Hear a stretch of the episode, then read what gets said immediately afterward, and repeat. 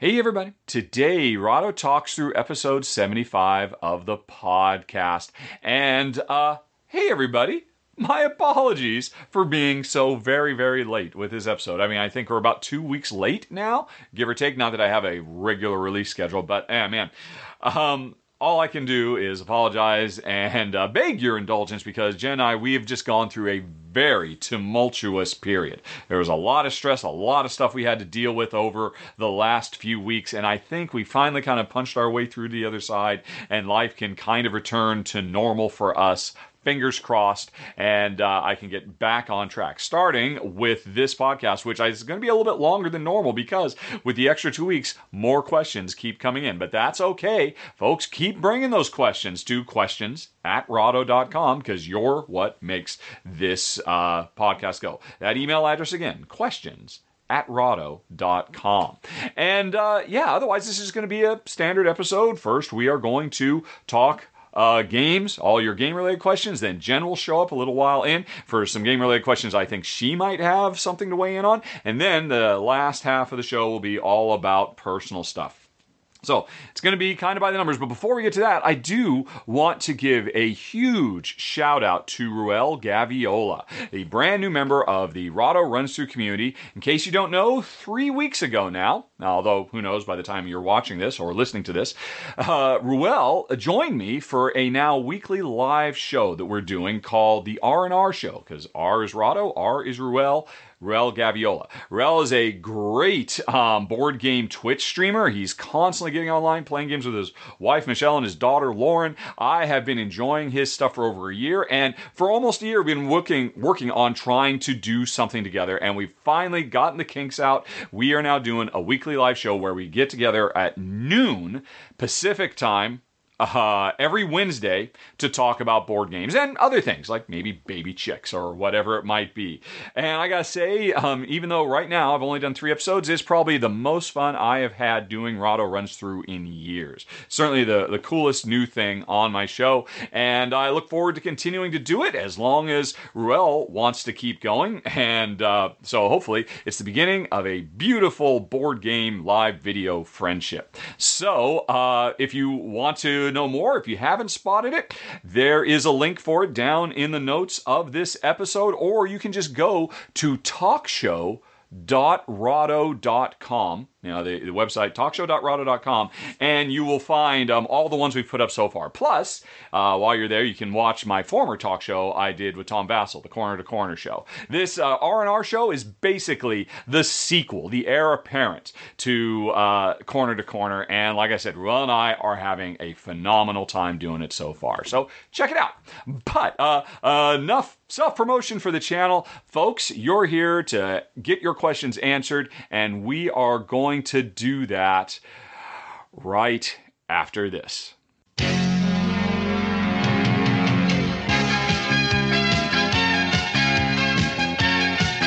Okay, everybody, questions and answer time. Let's get going. Our first email comes from Darren, who says in the last podcast, someone asked about making one's own copy of a game if they couldn't afford to buy it. And Darren points out he thinks that some games, like Roll and Writes, are in a tough position because of this issue. Ganz Schön Clever is six dice and a score pad. Well, there's also the the tray, of course, but I know what you mean. Yeah, I mean, uh, roll and writes, they're just literally sheets of paper that you can easily print out online, and usually, often, not even special dice. So, Darren continues. They can't make the score pads readily available like on Board Game Geek because that would be giving the game away for free, as the dice are easy to get. So, if um if you you know so in the case Oh, this is interesting. I, I see his point. So, if you as a player run out of, if you've actually bought it, and you run out of copies, that's it. And the answer is easy enough photocopy, laminate them before they run out. My thoughts, oh, sure, of course. Um, yeah, I would think anybody who gets a roll and write and turns out they love it so much that they've mostly made it all the way through that um, pad that came with it. Of course, before you run out of pages, Go down to the local, whatever a Kinko's is. Kinko's got bought out by FedEx, didn't it? Go down to the local copy store and make the, you know, make four copies and laminate them and play forever. I, I think that's totally reasonable. I, I mean, I, I can't think of a reason not to do that. So my thoughts are, by all means, laminate away. Um, alrighty. Then uh, he continues after watching some older videos. Darren has noticed a change because I used to do final thoughts next to the game's box, whereas now I have a graphic. Darren feels something has been lost. Having the box on screen is information that people might want to know. Ah, interesting. So Darren says, I've talked about why I don't talk about cost. Did I decide not to talk about box size or show box size as well. Darren imagines it would only put people off. No one's going to uh, look at the size of the box and want to be more likely to buy it. While box size, like price, is a factor to consider, it's not the game itself, which is what you're really here to show off. So, did I think about this? Or was the move to graphics just trying to be more professional? And if so, what do I think about that? Uh, Darren also noticed that Ryan, when he does videos on my channel, he is actually showing the physical box. Um, I can certainly say you have given this way more thought than I have, Darren. In all honesty, I made this change not to be more professional, not to obfuscate or, or try to take certain bits of information off the table, but just to make my life easier. Uh, it is often the case uh, when I used to actually physically show the box. Sometimes the box is really tiny. Sometimes, if a button shy game, there's not even a box. It's like a little wallet. And how do I actually put that on screen and keep it on screen? Often, when I'm covering Kickstarter prototypes, I don't have have a box at all. In the past, I would actually have to make my own boxes. You know, take a, an existing box, do a color printout of the mock up of the art, and then paste that onto a Dominion box or something like that. And um, ultimately, I decided hey, when I moved back to America and I started this new form of filming where I'm using OBS to capture everything and I'm talking into webcams, and as I learned more about OBS, it was just, oh my gosh, this is so much easier. Just download the bitmap and put it on screen. Easy peasy lemon squeezy. Let's totally do that from now on on. And that it's it's just it's just a matter of convenience. That said, I think you're right. Uh there is i mean I, when you said something was lost i thought you were talking about kind of the charm of the channel that oh yeah i mean i've always one of the things i've liked about how i do filming is that i'm not super polished i'm not super um, you know lots of graphic packages and all that. I'm just kind of flying by the seat of my pants. And i, I thought there was kind of a, uh, a retro charm saying look here's the physical box i'm talking about. I'm talking about it right now. I'm picking it up. I'm looking at it. Stuff like that. And i yeah i I, I I regret that loss, but my life is so much easier, I'm willing to live with it. As for the loss you're talking about, that the audience is losing a critical bit of information, how big is this box? That's easy to see elsewhere. I mean, if, if you are in a situation where the box size is a concern, you can go on Board Game Geek and the box size of every box is listed in there. You go to versions, you find the version you're interested in. Generally, you will find the actual physical dimensions of that box, usually. And, um, you know, and if, and if you can't, I guarantee you somebody by that point has done an unboxing of the video and you can actually see it there. So I, I feel like that information is out there and um, well, it's it, it is it's like the price. It's black and white. You don't need me to offer my subjective opinions about the box size because you might have half the storage space as me. You might have an entire attic's worth of space, and you don't care about box size. So um, I think the value I add in my final thoughts are my subjective opinions about the actual gameplay, which is what you can't experience. Um, you know, but, but a, a, physical concrete thing like price or box size, I mean, that that's that's that's easily quantifiable, and you don't need me weighing in on. It. So that's kind of, I mean, not that I've ever thought about it before. But if somebody asked me, I think my natural inclination would be look, I'm here to just talk about the quality of the design, the experience. And people can make their own decisions about if it's too expensive or too cheap or too big or too small or whatever. All right. I mean, occasionally I will talk about it, normally only when it's like when I'm really impressed by some micro game and I'll say something like, oh my gosh, this is such a big game in such a tiny box. But again, I'm not even talking about the box size. That's still, for me, a reflection of the design of the game, which is what I'm really interested in. It's what I like talking about and evaluating. Okie doke. Uh, then Darren continues with a random question Why did I choose green for my green screen. Um, because he continues with a bit of color theory. The two colors are commonly used in Chroma Keying are blue and green. It's because skin tone has a lot of red, and the visible light spectrum goes from blue at one end to red on the other, with green in the middle. So blue is further away from red, uh, thereby, in theory, uh, working better with flesh tones. Which is why, yeah, I mean, I remember growing up, it was always green screen, but these days, in a lot of the behind the scenes of movies, you see, oh, they're switching over to blue screen. Anyway, making blue the best color to key out for a human being. However, blue eyes are more common than green eyes, so that makes green eyes better. Um, yeah, that's interesting. Uh, but anyway, with all that in mind, There are no eyes to worry about in my video, so technically blue would be better to key out. Uh, question is, what color is the most common of the things you want a close up of? Mostly cards, green or blue. You've gotten to the point, Derek, uh, Darren. I don't know. I do, Darren. Uh, it's probably close enough 50 50 to make the whole thing moot. It is not. For um, a few months, I did actually switch over to blue screen. I wanted to try it out. And there were actually several things I liked about it. One, the artifacts you get, um, you know, because, because my hand is actually casting a shadow and the shadow is darker, so you start to see that. Um, when it was blue, and you know, and you, that artifact felt more like a natural shadow. It, it, it, I don't think it jumped out as much because we're all trained after a lifetime of watching movies and TV shows that the way the shorthand in in um, visual cinematography is, oh, it's night because everything is blue. I go out into the forest in the middle of the night, everything is not blue, everything is black. But that's how um, you know a visual shortcut that uh, you know Hollywood uses. And I thought, oh, this works really well.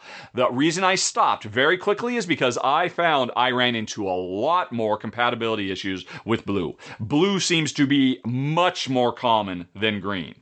And unfortunately, green is really common too. I also, uh, when I first started out, I tried, I had a, I just basically bought a pack of different color co- construction paper, and there was yellow, and that was no good, and yellow is really common also. There was a magenta, and I thought I'd give that a try. That didn't work either. But the interesting thing is, Shay on my channel also does, um, you know, close up green screens, and he has actually switched to a very hot magenta color and it seems to be working really well for him. And he is reporting he's getting a lot less, oh, some of these cards get messed up. Mostly, I just want to pick a color that's really distinct that appears very rarely. Um, if you were to see my green screen, it is a very bright neon green, but it still unfortunately overlaps with a lot of stuff and it just creates problems. So I'm thinking I might switch over. Oh, and actually, if I recall correctly, he was messing with purple as well. And purple is surprisingly less common. I think I might be uh, ordering another pack um, online of different colors so I experiment with more. I'm kind of leaning towards purple. We'll see how it goes though. But you're right. Strictly speaking, Blue should be better than green, but I found it was actually worse. There were more blue popped up. Lots of sky. Blue is a very, very common color, even more so than green in board gaming. Anyway, with all that said, what you're doing looks fine. I doubt switching to blue would be noticeably improve anything. It did actually, but it also caused problems. That's um, the you know Darren overthinking the technology. So, uh, and lastly, Darren says, I wondered, do you think about any of this? Oh, right, because that was it. Um, nope. I, I, just went deep into the thought process, and that was it from Darren. Uh, Darren, we are now moving on to Gerard, who is super excited to be able to play board games face to face with other people. I'm sure because you got vaccinated. Well done, Team Vaxer Gerard. Right, Gerard is hesitant to participate in online games because uh, didn't care for the social, or prefers the social aspect of playing in person and wonders, do I ever get to play games with people other than Jen in person, like we did back in Malta when we played Charterstone? Um, yes, when we were in Malta. I mean, there there were some. We had some friends who would occasionally make the long ferry ride over to Gozo, and um, you know, like the, the, the folks behind Mighty Boards, uh, which is a, a, strong up and coming board game publisher, is based out of Malta. So I knew them, and sometimes they'd come over and play. But we had a British couple friend, uh, Dave and Angela, who every few months would come over to uh, Malta for a little quick, like week long holiday. And um, when they did, we would usually spend a solid day playing games with them. And that was really great. And uh, we kind of have something like that here. We have some friends uh, up north of us, Steve and Betsy. And we hadn't seen them for over a year, but recently we've done a couple of game days because they live close to, um, you know, it's, it's like, it's five hour drive four or five hour drive to get to them.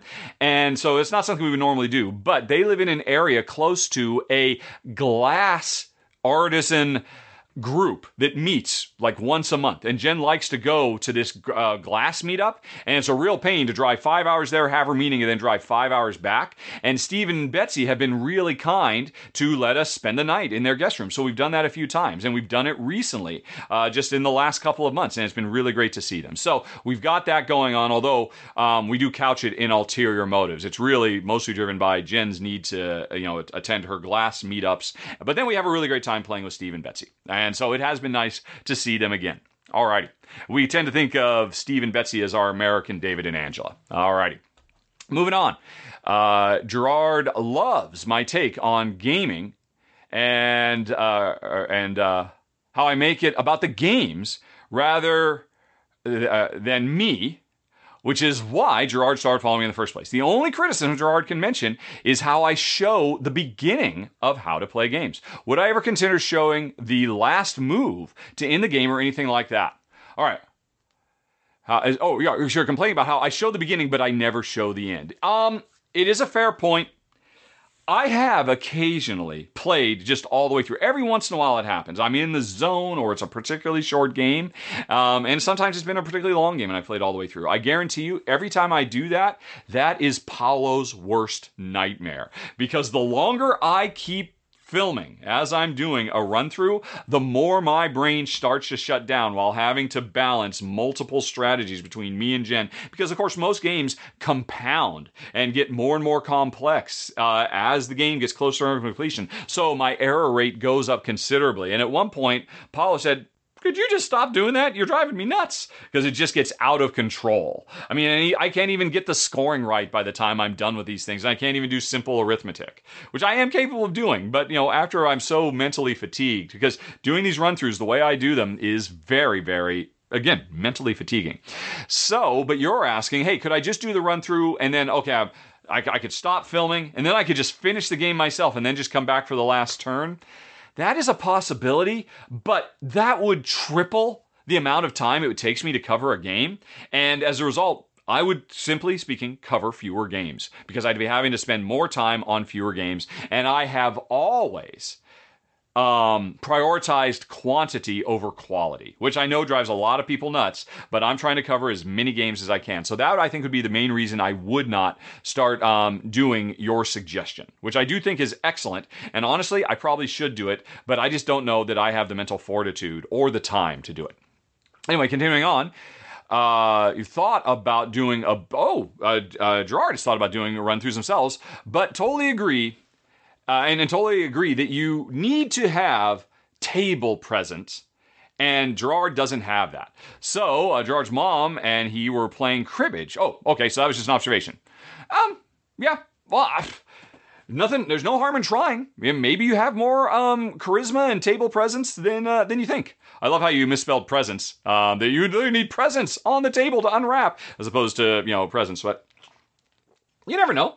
You only live once, no harm in trying. You've got a smartphone. That's how I started. But anyway, uh, Gerard's mom and he were playing cribbage on a train when they were in Italy, and they got a few people asking, uh, "What were you playing?" And he notes that I have mentioned that Jen and I play board games at restaurants. Can we elaborate? Well, first of all, I'll elaborate by saying we don't really do that anymore. Um, I, you know, as that that is that is a holdover from when we first got into gaming and we were so in love with gaming and I was still working full time in the video game industry so we were always trying to squeeze games in whenever we could. If we went on vacation, we took games with us. If we went to a restaurant, we took games with us because we just didn't have much opportunity to game together. These days, that things are not the same. We have many, many opportunities to game with each other. Where I mean, we don't have enough time to play. Uh, or, you know, we're over. I, I misspoke. We're pretty much almost overloaded with the games we have to play right now. And going to the restaurant now is a respite from playing games. Going on holiday is taking a break from playing games because for us at this point, playing games is literally work. It's fun work. We love our work, but it is still work and it's not quite the same. So we are not trying to stuff gaming into every spare moment we have 24 7. Um, and so, uh, yeah, I mean, I can't think of the last time we did. Have we, in the three years since we've been back to the States, have we? Maybe once or twice. But if we did, it's because I still got to get this game played. But Jen wants to go to lunch. Okay, well we'll combine two. We're gonna. It's a working lunch. We're gonna play a game while waiting for our Red Robin burgers or whatever to show up. So I, am in a very very weird state uh, about all of that right now. But it's certainly not something that is common in our lives anymore. Once upon a time, it was so common. I actually did a top ten restaurant games. I don't know if it makes any sense to revisit that list now. Uh, in all honesty, not while Rahdo runs through continues at the pace it is these days. Okay, hello, Lance. Lance is a patron of mine. Thank you very much for supporting the show, Lance. If anybody's curious about supporting the show, you can go to um, patreon.rahdo.com. Got all kinds of backer levels. You get all kinds of cool behind the scenes stuff, and I hope Lance is enjoying it. But anyway, continuing with Lance. Uh, look at me. I just solely, smoothly snuck that in there. Uh, all right. I didn't sneak anything at all. That was very brilliant. But anyway, so uh, Lance uh, uh, points out that mine is the only Patreon. He's actually a, a part. Thank you very much again, Lance. You actually went out of the way to create an account to do it. I so appreciate the support. Anyway, Lance continues that uh, he's not uh, typically a viewer of videos on YouTube or Patreon. Uh, so Lance was wondering if I'd ever considered doing any kind of audio show for Patreon backers. Is there any way to create it? There, there is a way to create an RSS address on Patreon that backers have access to can manually put in the podcast app. That is interesting.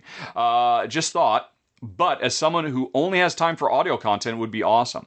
So it's interesting. I mean, Patreon backers, the main thing every month, for only two bucks a month, you get my monthly ramble video, which sometimes are me playing games, but more often are me talking about topics, doing top tens, you know, uh, looking at the state of what games have come out, you know, doing behind the scenes of, you know, my show and all that. And it seems like I could very easily Every time I put a ramble up, I can say, oh, and by the way, here's the audio of that ramble so that you could listen to it on the road. That makes sense. I kind of like that. I think I'm going to look into that in the future. Um, it wouldn't necessarily make sense for when I'm actually doing, sometimes my rambles are literally just a solo game, but I kind of like that. Yeah, I think I'm going to try and make that so, Lance. Thanks for the question. And again, thank you for support. All righty.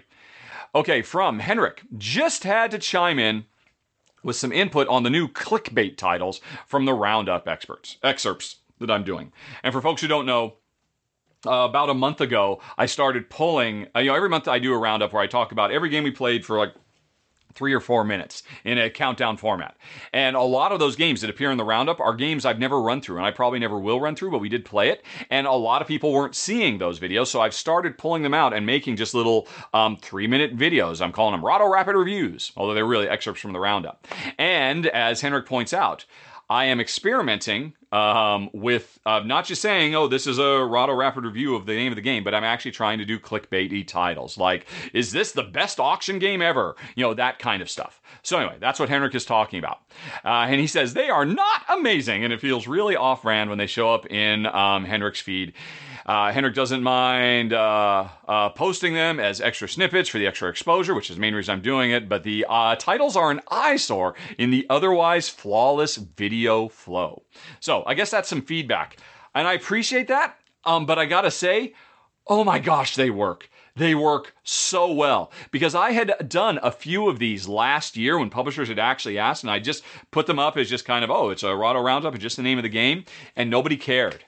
And then I start doing it again this year, and I'm doing uh, just a little bit more razzmatazz with like a little bit of, um, you know, this is a game you got to check out. You know, that kind of clickbait. Although I'm terrible at it, I just I I do not have the clickbait gene. I have to really struggle trying to come up with something that sounds like, oh, that's clickable. I would want to hear about that if I saw it.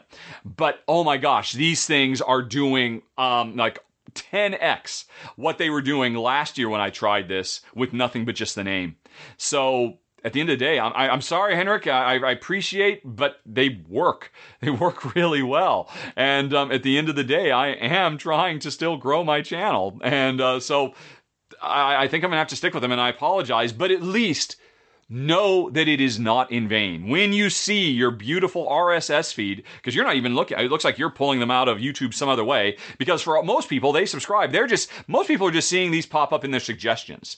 And, you know, and that's, you know, I mean, it's like, oh, I forget what it is. About 50% of my viewers come from subscribers on YouTube, but the other 50% are suggestions. And so that's a huge market where if I can make something that people say, oh, I'll click on that, that, um, you know, that's, ginormous. And so just know that even though it bothers you a little bit and it kind of upsets your pristine RSS feed, it is for a good purpose. It is not in vain. It is literally making a huge difference to the bottom line and helping me continue to do this show. Um, so, but anyway, thanks for the feedback. Second note from Henrik is that it would be great if I had some kind of indicator to the run throughs that they're not for me. Uh, right, you're talking about Shay and Ryan, and um, eventually Ruel. Uh, I think we've actually got our first booked Ruel gig that'll be coming, I think, next month, where he's actually going to start doing um, live run throughs um, of games. But anyway, so you're guessing, uh, you've already considered, of course, um, but Henrik would love to see Shay runs through um, for some clarity about what to watch. Uh, I, I, think it would still be on brand with the you know, um, Rahdo runs through, to say Shay runs through, or or what have you. Anyway, just uh, Henrik's two cents, of course, uh, and I should continue doing them if it helps with a lot of the added clickbait structure. Again, it does help, and uh, you know, ever since Shay came on the channel, there have been people fairly regularly asking, "Hey, could you please let us warn us that this is a Shay video?" And honestly, that's the reason I don't do it because if I did, there's no choice about it they would have a sizable drop off in viewership. Um, because, oh, Rahdo's not there. I'm a pass. I'm not even going to bother clicking on it. And to me, that is fundamentally not fair to the publisher. Um, you know, because these are paid Kickstarter previews, what we're primarily talking about here. And, um, you know, the publishers have, you know, you know, paid for the promotional benefit of being on the channel. And if I do something that literally sabotages that game's opportunity to, you know, reach a market, I, I, I, that, again, that just seems to be ill advised. And, and it also drives me nuts that people wouldn't want to watch Shay. I think Shay, at this point um, is doing as good a job as me, and ultimately, he often does a better job than me. He's certainly much less error prone. I really enjoy his sense of humor. He's he's not quite as high manic energy as me, but he has a really dry wit. He often makes me laugh out loud in his run throughs because I watch all of them all the way through because he's doing my style and I love my style. So it's great to see somebody else do it. I can see why I have been as successful as I have because there is something really compelling. And so I don't do it now because I'm just trying to give his videos the best chance. What makes me most happy is um, a year on, we're starting to see some people saying, oh, it's one of the Rahdo videos. I was hoping it'd be another one from Shay and um, I want more of that because honestly, um, I, I mean, I, I, just think it's for the best for the channel that hey, you're here for the game. It's not about the personality. It's not about me. It's not about Shay. It's not about Ruel. It should be about the game. And Shay, I mean, we've worked really hard to get him into a spot where he can really he makes all the same decisions. He demonstrates the same way I do. He has a my my voice is deeper. And like I said, I probably have an extra 20% energy where, again, he's a little bit more understated, but the gameplay content is the same. So, um, I, I, that, that's why I've been hesitant to do it thus far. You know, things might change over time, but you know that that's the thinking right now because I really just don't want to undercut the opportunity for those games to uh, get as many eyeballs as possible. Anyway, since they are Kickstarter previews. Hey, Ben. Ben says there's quite a bit of discussion lately about colonial themes in board games. Ben's not sure if it was sparked by the Jason Perez video uh, or series of videos about Puerto Rico, but uh, glad, you know, Ben is glad that uh, Jason released those videos and excited to see the upcoming retheming of Puerto Rico. Me too, especially because just between you and me, I made that happen. I am the one. I was so impressed by Jason's video. I reached out to him and said, hey, you should actually try to get this, make it a real thing instead of just a flight of fancy. And I put him in touch with contacts I had with the publisher, and I wasn't sure, I had my doubts anything would come of it, but that's what directly led to the actual reprint. Or there was going to be a reprint anyway, but the retheming, um, I, it makes me so happy that I was able to. Um, you know, put that chocolate and peanut butter together and create something all the more delicious than its component parts. So yes, I'm very excited too. Anyway, um, Ben's thought question is, what are my thoughts uh, about games that have a relatively pasted on theme, such as Amerigo or Macau, versus games that call you out for uh, the issues related to colonialism, like Santa Maria or Maracaibo? Uh, if I were to play Amerigo for the first time today, do I think I'd couch the mechanisms in thematic terms any differently when teaching Jen the game um, than I did eight years ago when it first came out? And oh, I see you have a question here for Jen. Sorry, I missed that. But honestly, I don't think Jen would have much to say anyway. Um, but you're right. Uh, you're wondering how, how, Jen would feel about it as well. Um, I think it's a great, it's a great question. Uh, let's see.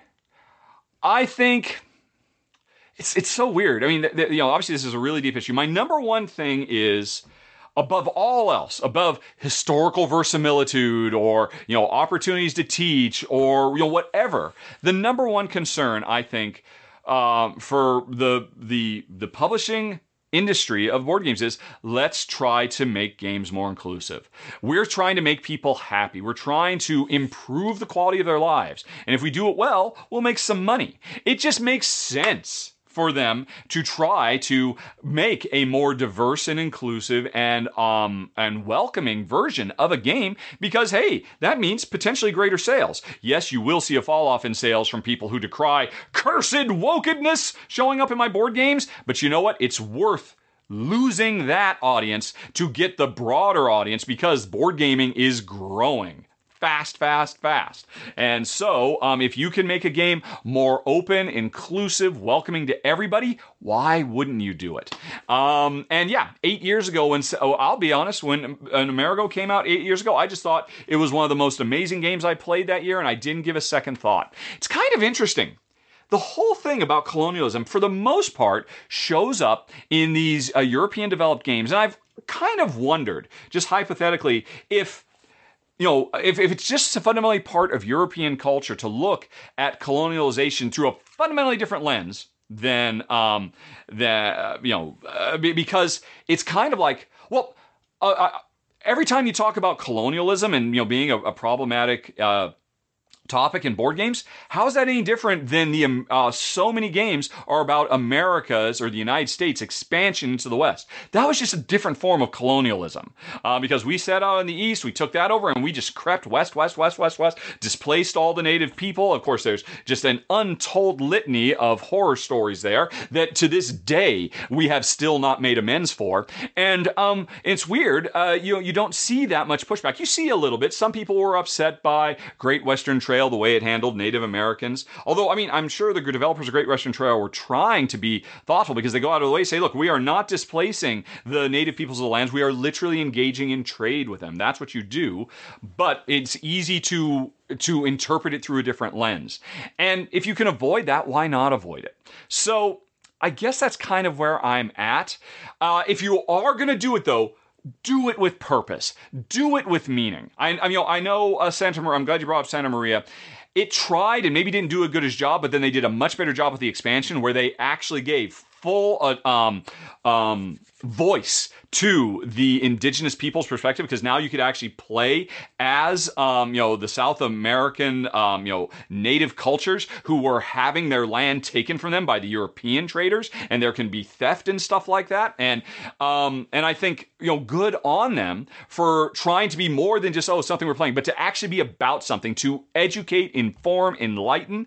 And if you're gonna do it please go that extra mile um, if you don't have to do it then I mean, again, um, you know, if you haven't seen it, folks, go to Shelf Stories. Uh, you know, go to YouTube and search for Shelf Stories. You'll find Jason Perez's channel. And uh, a couple months ago, he did a video where he said, "Look, here's a way you could re take the colonization out of uh, Puerto Rico, but you don't have to turn it into a science fiction game. It could still feel like it is a part of that time in the world. You don't have to change any mechanisms at all.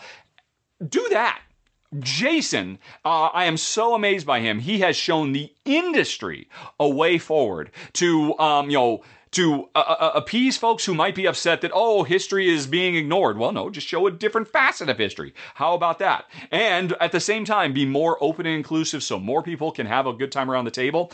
That's what I want to see more of. And, you know, hey, if Queen ever decides to reprint Amerigo, hire Jason. Get Jason on as a consultant because he will help you make your game better. And I, I, think that's kind of where I'm at at this point. I think that's what you're asking. What were my thoughts? So those are some random thoughts. Um, yeah. I, I, I, don't know. I mean, I, I don't, I don't want to paint with too wide a brush. It's just, it is weird that, I mean, you know, there was such a prevalence towards the colonization theme. And I do wonder if, again, there's just some, if do, I mean, I, it's where I lived in Europe for almost 10 years, but I never talked to anybody about that. European listeners, is there deep down in your cultural psyche some kind of, well, you know what? That era of exploration was a, a time of adventure and heroism where we were going out and exploring the world. Uh, I know, because that's kind of how we Americans look at the Western expansion, and we just kind of turn a blind eye to all the pain and suffering we cause. I wonder if something's going on there. I don't know. I'm just talking out of my butt, so it's uh but i the most important thing to answer your question uh ben is i'm glad to see things are changing but we're not done folks because victory bhg followed up with uh, uh wanted to point out the art the article on atlantic.com or theatlantic.com that went into the uh, colonial, you know, the, uh, the propensity for colonialism uh, in board gaming. And, uh, you know, uh, you know, and, and, actually, I think that's where it was first announced that they were retheming Puerto Rico and how, um, you know, Mombasa is going to be completely rethemed as well by Alexander Pfister. Anyway, uh, Victory would love to hear my thoughts on it. I think you kind of just did.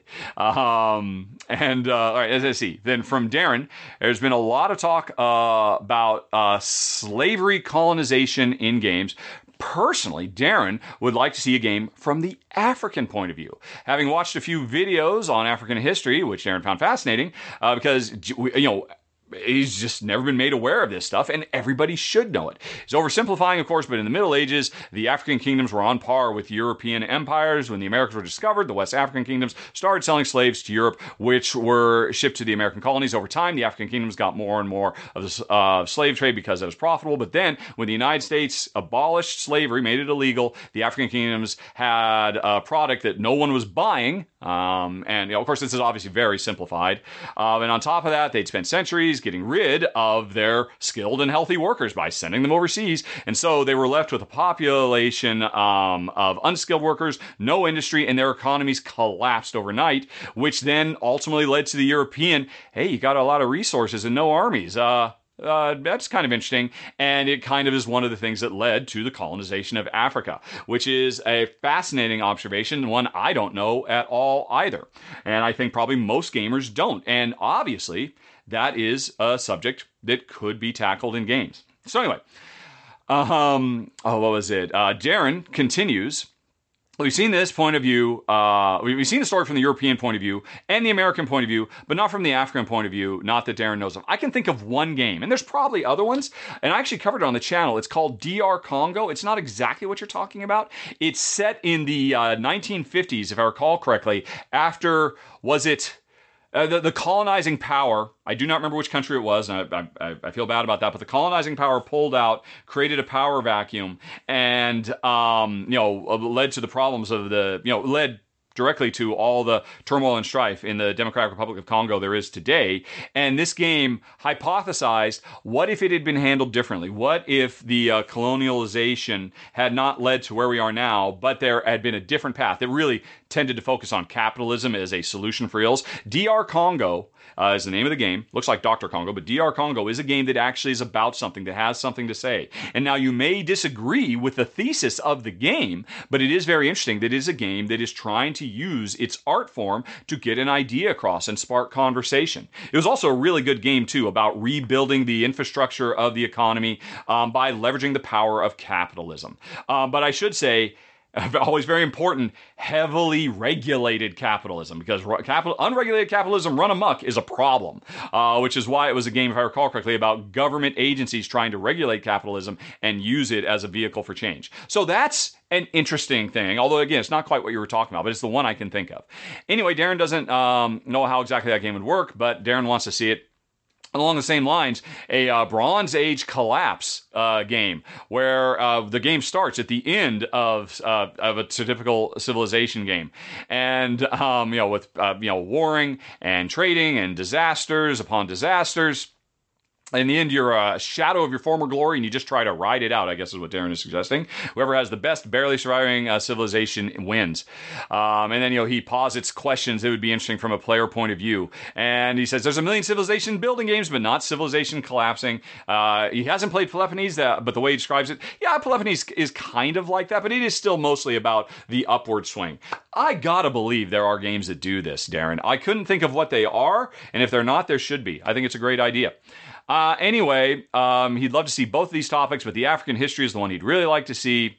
Um, the assumption is that Africa is poor because there are tribal people who, quote, never got civilized, but that's simply not true. It's a very common untruth that supports the idea that Africans were lesser than whites, and um, it's not, it's, it's, the, the subject is not done justice.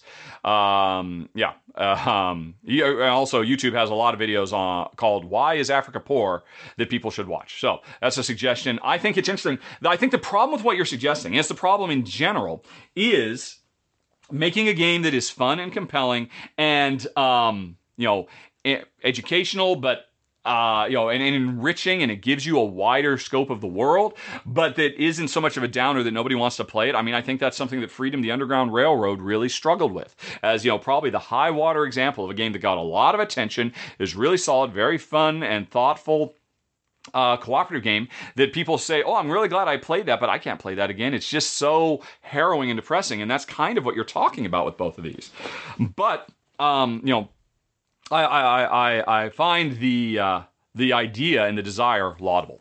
Okay, let's move on to Rip, who uh, Right. Uh, my last top 10 with Jason Perez. Uh, Rip wanted me to know, because we mentioned this, and believe me, Rip, you were not alone in pointing out, that the original Bonanza has a two player official variant from um, that was in the Rio Grande edition. Check the last page. He actually attached the rulebook. Believe me, Rip, I got told by at least a half a dozen people when I put the video up. I said in my top 10 um, card games that I love Bonanza the Duel because it's, hey, it's Bonanza for two players, and Rip points out that there is an official variant. Here's my understanding one, it's terrible. It captures none of the feel of what makes Bonanza so great and wonderful and compelling, and it's pretty much widely um, dismissed out of hand. Plus, as I understand it, when Bonanza originally came out, and for many, many years, it was a three player minimum game, and the two player Rio Grande variant is a relatively new thing. So, it was those two things combined that prompted me to pretty much just dismiss it out of hand and kind of forget about it. But Credit requires due. Yes, there is a two-player version of uh, Bonanza, but I'd rather play it with three players, or I'd rather play Bonanza the Duel, which is so brilliant. Anyway, um, we continue. Rip has a question, not related with politics, but with the Kickstarter influence over the board game industry. Uh, first of all, in the video game industry, people encourage each other to not pre-order games. I assume you mean players, mostly due to how marketing works. Um, you know, many games are released unfinished with many bugs or missing promised features, and because of this, we all know that pre-orders are bad. See Cyberpunk 2076 as an example, or Anthem. I have not seen either of these, but I'll take your word for it. Uh, but back to board gaming Kickstarter, do I Rahdo agree that Kickstarter is mostly a pre-ordering platform with a minimum one-year wait time for the board games to arrive in um, backers' hands. Uh, to answer your question, yeah, in some cases. Um, there are certainly games that are going to ship no matter what. Uh, pretty much, I think anything Cool Mini or not puts on Kickstarter. You are literally just uh, having a more long tail pre-order system. But there are many, many, many, many games. I would even go so far as to say the majority of games I hire, I know, or I, that I that I am hired to do previews for. I know for a fact because I am talking with these developers that if they can't hit their funding goals, the game will never come to be. Um, it is still, I mean, the the really big super splashy mini games that are fait accompli those get all the attention but those are outnumbered 5 to 1 10 to 1 by all the little passion projects that still show up every week like clockwork that if they can't find their funding, they will just disappear. So, uh, to answer your question, yes, it can be a pre order platform, but for the most part, that is not what Kickstarter is. Kickstarter is still, and now GameFound, hopefully, GameFound ultimately replaces Kickstarter because it's so superior. Um, but anyway, that's beside the point. Um, but uh, crowdfunding platforms still, for the most part, are a way for makers to make their dreams come true and for um, consumers to help be part of making that dream come true. I think that's still the driving force behind the majority, not all. And certainly, I mean, and, and most of these smaller ones don't get the attention, so it feels like they're not the majority. But trust me, I cover a lot of Kickstarter games, and I and for every um, you know one Kickstarter I do cover, there's an additional nine that I said no to that I know about, and the vast majority, it's not as simple as oh yeah, this is just a blatant um, you know just perverting what Kickstarter is supposed to be for. But anyway, continuing. Uh, as maybe, I know, in the video game industry, pre orders are made available with a couple of months before the game is released. But on Kickstarter and how things differ there, backing, uh, pre ordering a game is usually made within a year or maybe more until the game finally exists. Do I think that things should change? Is there a possible solution to not wait so much? Or should the concept of pre ordering board games on Kickstarter? I disagree with both of those. Honestly, I guess you can consider me part of the problem, Rip, but I think I like the system. I think it's great. And I am saying from my perspective, where I see every month dreams coming true that could not happen if it weren't for this platform, I think that is such a net good. Gloomhaven, as we know today, would not exist if it were not, if, if, if um, you know, uh, if, Isaac Childress could not have gotten the funding for such a huge, audacious, ambitious game. I mean, any publisher would have laughed Isaac out of the room. We're nowhere publishing that. That's insane. Look how complex it is. Look how heavy it is. Look how heavy the box is. Look how much stuff you're putting in there. This will fail. No, pass, go. And you know, no one would ever see what is now uh, many consider the greatest board game of all time. Certainly the highest ranked on BGG. Kickstarter made that happen, and it was not just a simple, um, you know. Uh, uh, uh, cash grab scheme. And again, I, I, I'm I am happy the Kickstarter was able to make that happen. I am, and you know, I mean, there's also mid tiers like uh, Queen Games. Queen Games, um, you know, and Tasty Minstrel before them, they need Kickstarter to be able to be competitive because this is, I mean, board gaming is not a high volume industry. It is, you don't go into board gaming to get rich people do get rich in video game industry because you know it's a factor of a hundred bigger than the board or a thousand bigger than the board game industry um, but yeah people are going making board games for out of love because there are better ways to spend your time if you just want to make a lot of money so i am excited th- by the fact that these campaigns and yes things go wrong. Seize the Bean is a great example. Seize the Bean couldn't exist. Seize the Bean ran into problems and ended up taking them three years instead of the one year. But you know what? The whole country is in the middle of a global shipping crisis and global production crisis. We can all afford to cut them some slack. If you don't want to, I mean, no one's holding a gun to your head, Rip. If you don't like it, just don't back. And fingers crossed, hope it will ship somewhere down the line. There's no harm here, no foul as far as I'm concerned. That's kind of where I am on this topic. Alrighty, and um, right, as a side note, my total or oh, Rip's total back games on Kickstarter is five. Um, I don't know. I these days I don't tend to back. I mean, I used to back games on Kickstarter a lot when it first started because I was um, I hadn't started Rahdo Runs Through yet. These days I don't buy games. I have too many games that have been submitted to me for review. I generally have to get rid of half of those games. I don't have room for more games. So occasionally, like I did most of the time on Kickstarter, I just back expansions because the publisher's never going to send me the expansion, and I do want to have it. So like, um, oh, um, I'm so happy that Manhattan Project Energy Empire uh, Cold War is finally going to make it because another publisher stepped in after the untimely death of the original publisher. And uh, oh, I did the one for I backed uh, Let's Waltz for Grand Austria Hotel. So I don't do very many. Um, but if I didn't do Rahdo Runs Through, I'd probably be back in one a month at the very least, maybe two, because uh, I love games. And I again, I love being part of the excitement. I love helping make somebody's dreams come true in a real, tangible way. Anyway, though, moving on to Jack, who wonders, uh, you know, when I did my Imperium Classics and Legends video, I ended torn over whether I was going to keep it despite the take that. So Jack wants to know, did we end up keeping it or do I think it'll go away in the next purge? Oh, Jack, it's gone. It's gone or it's it's in the box to go. My copies of Imperium will be available for everybody to play at the next Dice Tower West convention because that's where they're going. These days, the games I don't keep, I pretty much end up donating to that convention library. Um, and ultimately, what was it? What what finally pushed me over the edge?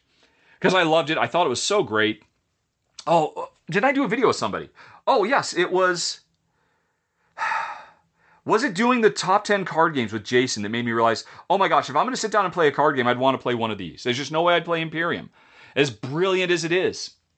Um, and, you know, rethinking uh, Funfair, oh my gosh, I would. I mean, I loved Imperium Classics, but Funfair is amazing too, and it has none of that. So it's just ultimately gone. Same way that Empires of the North, which is absolutely brilliant, ultimately went.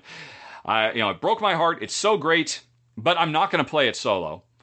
Uh, if I if I'm going to play a solo game, it's going to be more Marvel Champions. And um, while I, I, Jen and I would love playing it, We'd rather play a game where there's just no chance of us having to kick each other's sandcastles down. So sadly, I say goodbye to what might be the best game of 2021, quite frankly. Imperium Classics. Thanks for writing, Jack. Okay, we move on to Vinit who hopes that uh, Jen and I are doing well, hopes Jen's eyes are healing. Um, yes, uh, for folks who don't know, Jen ha- over the last year has had to have her eyes re-LASIKed like four or five times because they just kept not taking. It's looking really promising. After you do it, you have to wait a couple months because the eye settles down into what the final focal length. Jen is cautiously optimistic she will not have to go under the knife again. Anyway, thanks for asking. But your real question, what makes a game a success on Kickstarter? Uh, has some observations. Uh, miniatures seem to help. All right. Uh, uh, you know, Bennett uh, would like to understand a game's success around games published by indie or one person developers. For example, Distilled and Scrumpy have similar sets of themes, some of the same mechanisms, and um, both on Kickstarter, and yet Distilled doing gangbusters while Scrumpy just ba- barely enough. Why? Oh man, um, Bennett, if you could answer that question, every board game publisher would beat down your door for that answer. Nobody knows. It's sure miniatures help, but there's examples of miniatures that fail or miniatures that oh well, yeah, this would have probably done the same even if it didn't have the miniatures and incurred this extra cost. It's a combination of things. It's the art. I would certainly say that distilled looks more visually appealing than Scrumpy. And I'm not saying Scrumpy looks bad at all, but Scrumpy had a simpler look to its art style. So that might be one thing. Um, did uh, who a, a big part of it is people are more inclined to back if there is a track record. So look at the designer, look at the publisher, the designers and the publisher. Um, does the, the I mean, I, honestly, I don't remember right now. I mean, heck, I guess I could look. And actually, you've got me kind of curious. So I think I am to look. Let me bring up Chrome. Hello. And because I've got in the background, just for such an occasion, let's look who did Distilled. All right. Or which, you know, coming out next year. I'm sure Scrumpy is coming out next year as well. All right. So Distilled is from Paverson Games, uh, Dave Beck. All right. Those don't really jump out at me. Um, I mean, uh, yeah. I mean, uh, so. Uh, you know, hey, this is one of those things. This distilled probably will not exist without that success on Kickstarter. This is to the previous question Example, this is what the majority of Kickstarter still is. People with a dream making their dream come true. That is what Distilled is. First time publisher, probably a first time designer too. So it's certainly not that at all. Dave Beck, what else have you done? That's it. First time designer. Um, right. Let's look at Scrumpy. S E R U M P Y.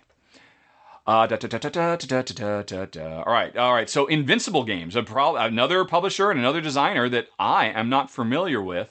And yeah, I think again, it's, yep, first timers, first timers. So this is, or, they did reforestation and zoology, but you know, obviously those didn't really. So, okay, so it's, it's not the pedigree, it's not the backdrop that put one over the other.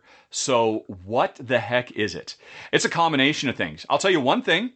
Let's contrast and compare the presentation. Look at the distilled box as presented versus the scrumpy box as presented. People are having to make decisions off of touchy feely stuff like this. The scrumpy presentation is demonstrably poorer than the distilled presentation. The distilled game looks like, oh, that's like that looks like a game I could go down to the local store and buy. It, it gives me more confidence. Whereas the Scrumpy looks a bit more um, Let's see, actually, now I'm, now I'm inclined to go to the Scrumpy Kickstarter page. What did that look like? Kickstarter. Uh, or, uh, Scrumpy. Boop. All right, the Card Cider by Invincible Games. Yeah, I, I think art is going to play a part in it. And, um, you know, it's going to be a big part of it is presentation. Actually, let's compare the two. Let's go, let's uh, look at Kickstarter distilled. Let's compare their kicks. I mean, because that's at the end of the day. Yeah, yeah. I did a run through for both of them. Hopefully, that helped some people make their decision as to what they wanted to do. Why can't I find Kickstarter distilled? Kickstarter.com distilled. Uh, all right, yeah. Okay, there we go.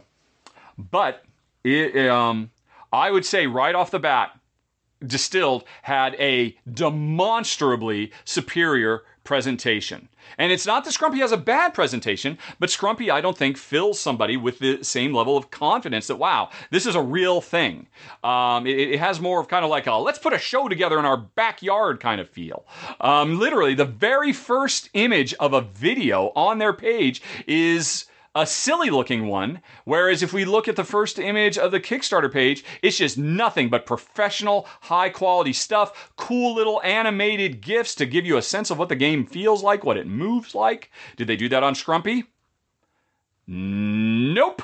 Um, and okay, and uh, and again, Scrumpy has more silly kind of low rent. Hey, let's just look, make ourselves look silly. They, they they don't look like they're taking it as seriously as Distilled does. Here's another thing. I love Scrumpy the vast majority of people on Kickstarter see the word scrumpy and they think, well, what is that? Is that some kind of party game? I don't know what scrumpy means. It sounds like a made up thing. Distilled um, immediately makes people think of distilling you know spirits. That's what it is. And I think I think in this case it's mostly going to be presentation because they both came from the same place. I mean, uh, of course, another big one is cost. Let's see, what was Distilled asking? They were asking 55 for their base game. Scrumpy was asking um, 33 pounds. So they're kind of in the same ballpark.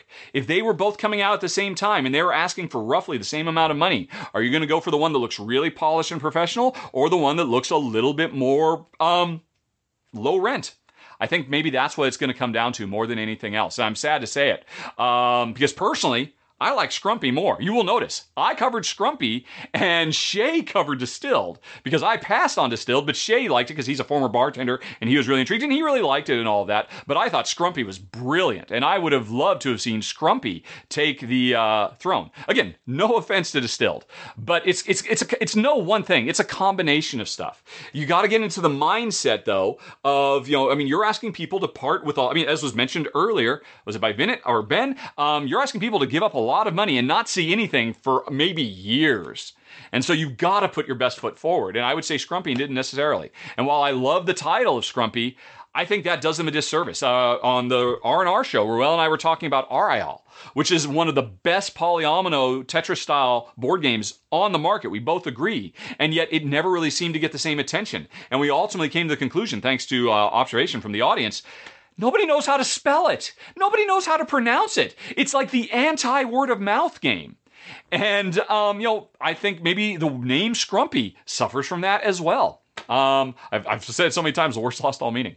So that would be my guess. Doing a post mortem on the two of them, that would be my first guess is that Distill, uh, they paid more. They probably paid more for professional graphic designers. They made more investment for. I don't know this for a fact, but that's kind of what it looks like. And you know, on a Kickstarter page, looks are everything because people can't actually play the game.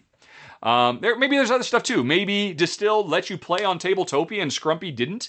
That's an important thing. No better way to give your potential audience a sense of confidence if you're letting them play the game, warts and all. So, I mean, I don't know. I'm, I'm not going to dig much further into that, but stuff like that, I think. Anyway, uh, but uh, Vinnet has some thoughts. Oh, sorry, Vinnet. Uh, yeah. Um, Eurogamers like little or no luck. Based on a cursory viewing of the online content creators, or perhaps they uh, have some stuff as uh, same issues for their stuff. Uh, look at more cards, stretch goals, woohoo. Anyway, love to hear your thoughts. That's interesting. One thing is of the two games, Scrumpy is, I think, Scrumpy is the lighter game, and yet at the same time, it is less random. Uh, distilled has a huge element of hey i've done everything and now i just got to hope the stuff distills well which is very thematic i mean that's the thing i think Distilled tells a story that the audience can immediately grasp and understand. Scrumpy is a little bit more abstract. And then on top of that, it has a word that nobody knows what it means. And then on top of that, its overall presentation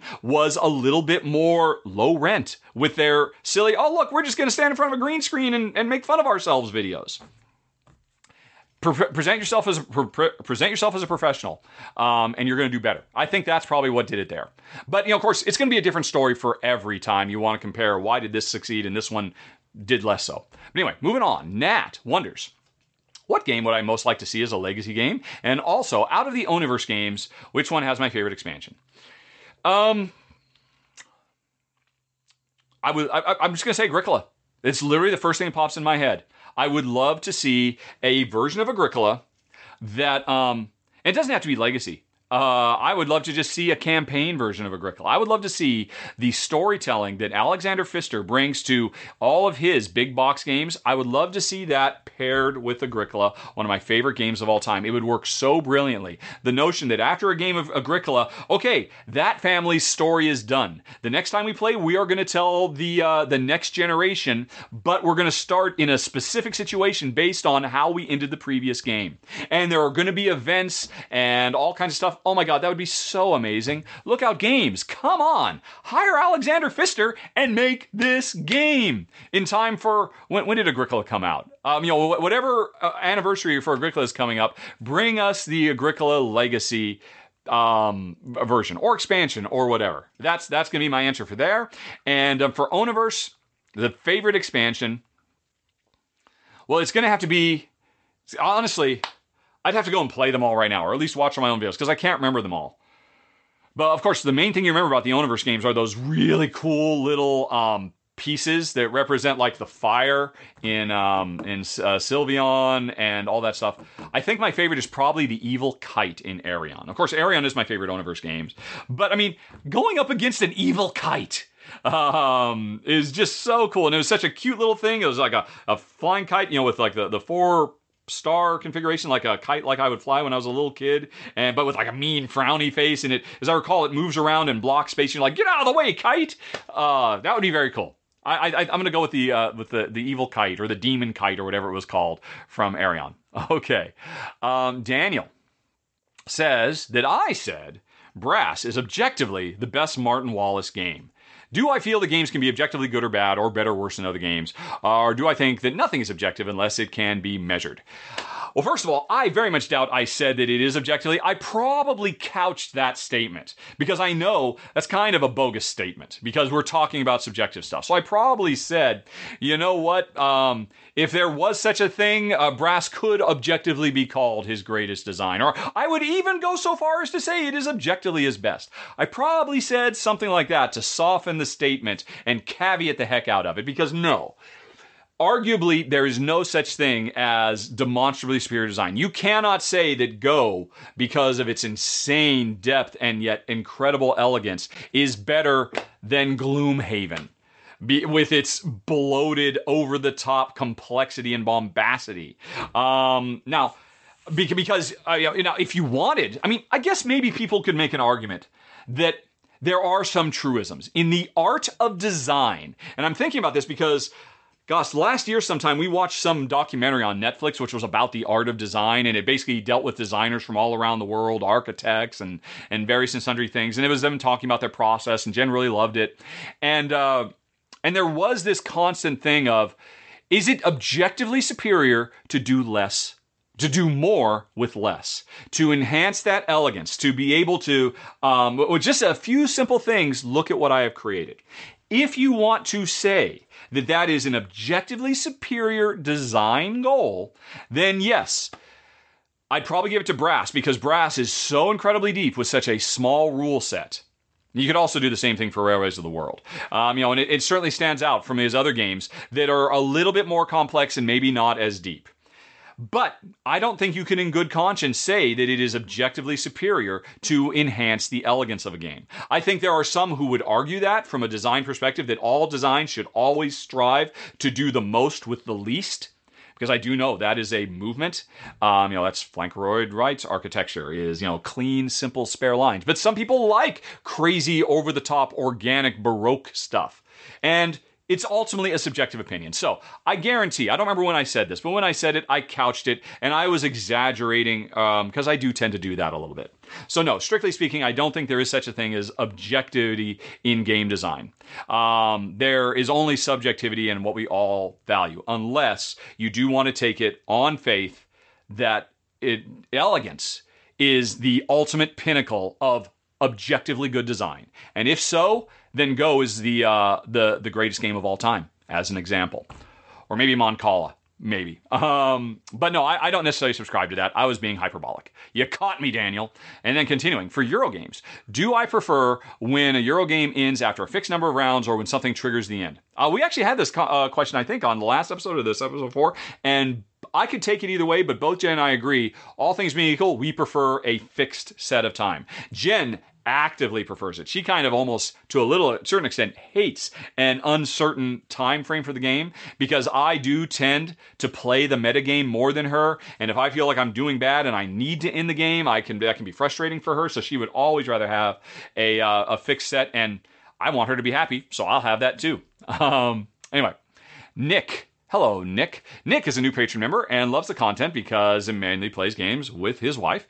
Thank you for supporting the show, Nick. Uh, I was going back and watching some previous top tens and came across Tybor the Builder. Nick purchased it, loves it, loves the tough decisions uh, come from the multi-use cards, and wonders, have I ever considered doing a top 10 list of multi-use cards? Uh, going through BGG, there's not a mechanism for multi-use cards, but there is a family. The family, however, has lots of games missing from the list, like Tybor. I'd love to see a top 10 list. You know what? I would too. I've definitely considered this before, and you just hit the head on the nail, the nail on the head why I'm not doing it. It would be so much work because no one has taken the time to truly now or maybe somebody's made a geek list of it that is better than the uh, the, the family but i would want to do it right and it would take me so much time to research because it's it's a shortcoming. Board Game Geek. I mean, when I did my top ten engine building games, that was a really hard one because there was no concept of engine building, uh, at least not one that I could reliably rely on to make sure I was getting all the potential candidates. That's why I have not done a multi-use cards, even though it is literally one of my favorite mechanisms of all time. Maybe I should revisit this at some point. Maybe I just shouldn't be quite so precious. Who cares if I miss a couple? I care. I try to be really thorough, and it's just I've been a bit hesitant to devote that much time, even though it's one of my favorites, and I really should do it at some point. Um, anyway, thanks for asking. All right, Joseph. Joseph says, off the top of my head, uh, what would I say are my favorite language independent games? Games that don't use text or use iconography. Uh, Joseph asks because his partner speaks English as a second language, and though they're highly proficient, they struggle with games that have copious amounts of text. Or would this could be a good top 10? That would be a good top 10. But honestly, now this is one I don't think you need to know because uh, I will tell you how you can get this information yourself, uh, Joe. Uh, let's see, let's bring Chrome back up for a second. Sorry for folks who are listening. I will describe visually what I am doing. Bringing Chrome back and uh, go back to Board Game Geek. Beepity boppity boop. And um, Right. Oh, no, I, I, need to go. I need to go to ranked.rahdo.com and you will get a list of all my games. I can just look at this list. And I've my, my number one game is Pandemic. Pandemic is not language independent. Shadowrun Crossfire is not. It's got a lot of text. Gloomhaven has a lot of text. Uh, Agricola has a lot of text. Troyes. I'd have to double check, but I am pretty sure Troyes is language independent. And now I've, I could just click on it and open a new window and confirm because Board Game Geek will tell you where is it. I know where it used to be. Where is it now? Is it under more? Uh, ba, ba, ba, ba. All right. It used to be really easy spot. Language. Oh yeah, there it is. Lang- no in get right. So you just scroll down a little bit and it'll tell you. Yep, no into Yep. So Troyes is my number one greatest language independent game. Let's keep going. Castle of Burgundy is my number two. Castle of Burgundy uh, is language independent. Nations is not. Peloponnese is. Peloponnese is my number three greatest language independent game. Keyflower is my number four. Uh, Trajan is my number five. Escape Curse of the Temple is my number six. I don't remember if Dungeon Pets is. I don't. I think Dungeon Pets does have a fair bit of text. Let's look. Uh, no, Dungeon Pets is my number seven. Language independent. Alrighty. Um, Project Elite definitely has some. Black Angel is my number uh, eight, although it's kind of tied with Troyes. So uh, Forbidden Desert has text. Shipyard, I don't remember if Shipyard does. I haven't played it for many years, although it's amazing. It has no. So Shipyard is. Are we at my number nine? Shipyard is my number nine, and Elysium I think is very text heavy, unfortunately. Elysium is language dependent, so it's not Elysium. Is it Santa Maria? I think it's Santa Maria. No, I think Santa Maria has text too, doesn't it? Yes, it does. So it's not Santa Maria. Uh, the networks I know has text. Aeon's End has text. Hallertau, baby. No, Hallertau definitely is text heavy. Spake Halls, Los Angeles, uh, Tiny Towns. Tiny Towns is my number 10. You there you go. Top 10 completed.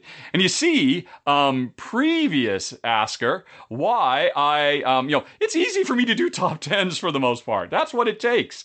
But to do a, um, and in theory, I mean, but I'd have to think a lot more. Well, is this really multi-use cards? Going back to the previous question a little bit, and I'm just, I mean, I mean, don't get me wrong. I mean, that was a bit. I mean, if I were doing that top 10, that would be the beginning, but I'd keep on making the list. And then I would say, okay, now let me go look through all the games I got rid of. If there's any I should mention here, or are there games I haven't played yet that are language independent? I would still do some more research, but there's a preliminary top 10 best for you. And Joseph, you just saw how to do it, or you heard how to do it, rank.rahdo.com. You can make it a top 20 or a top 30 if you like. Alrighty.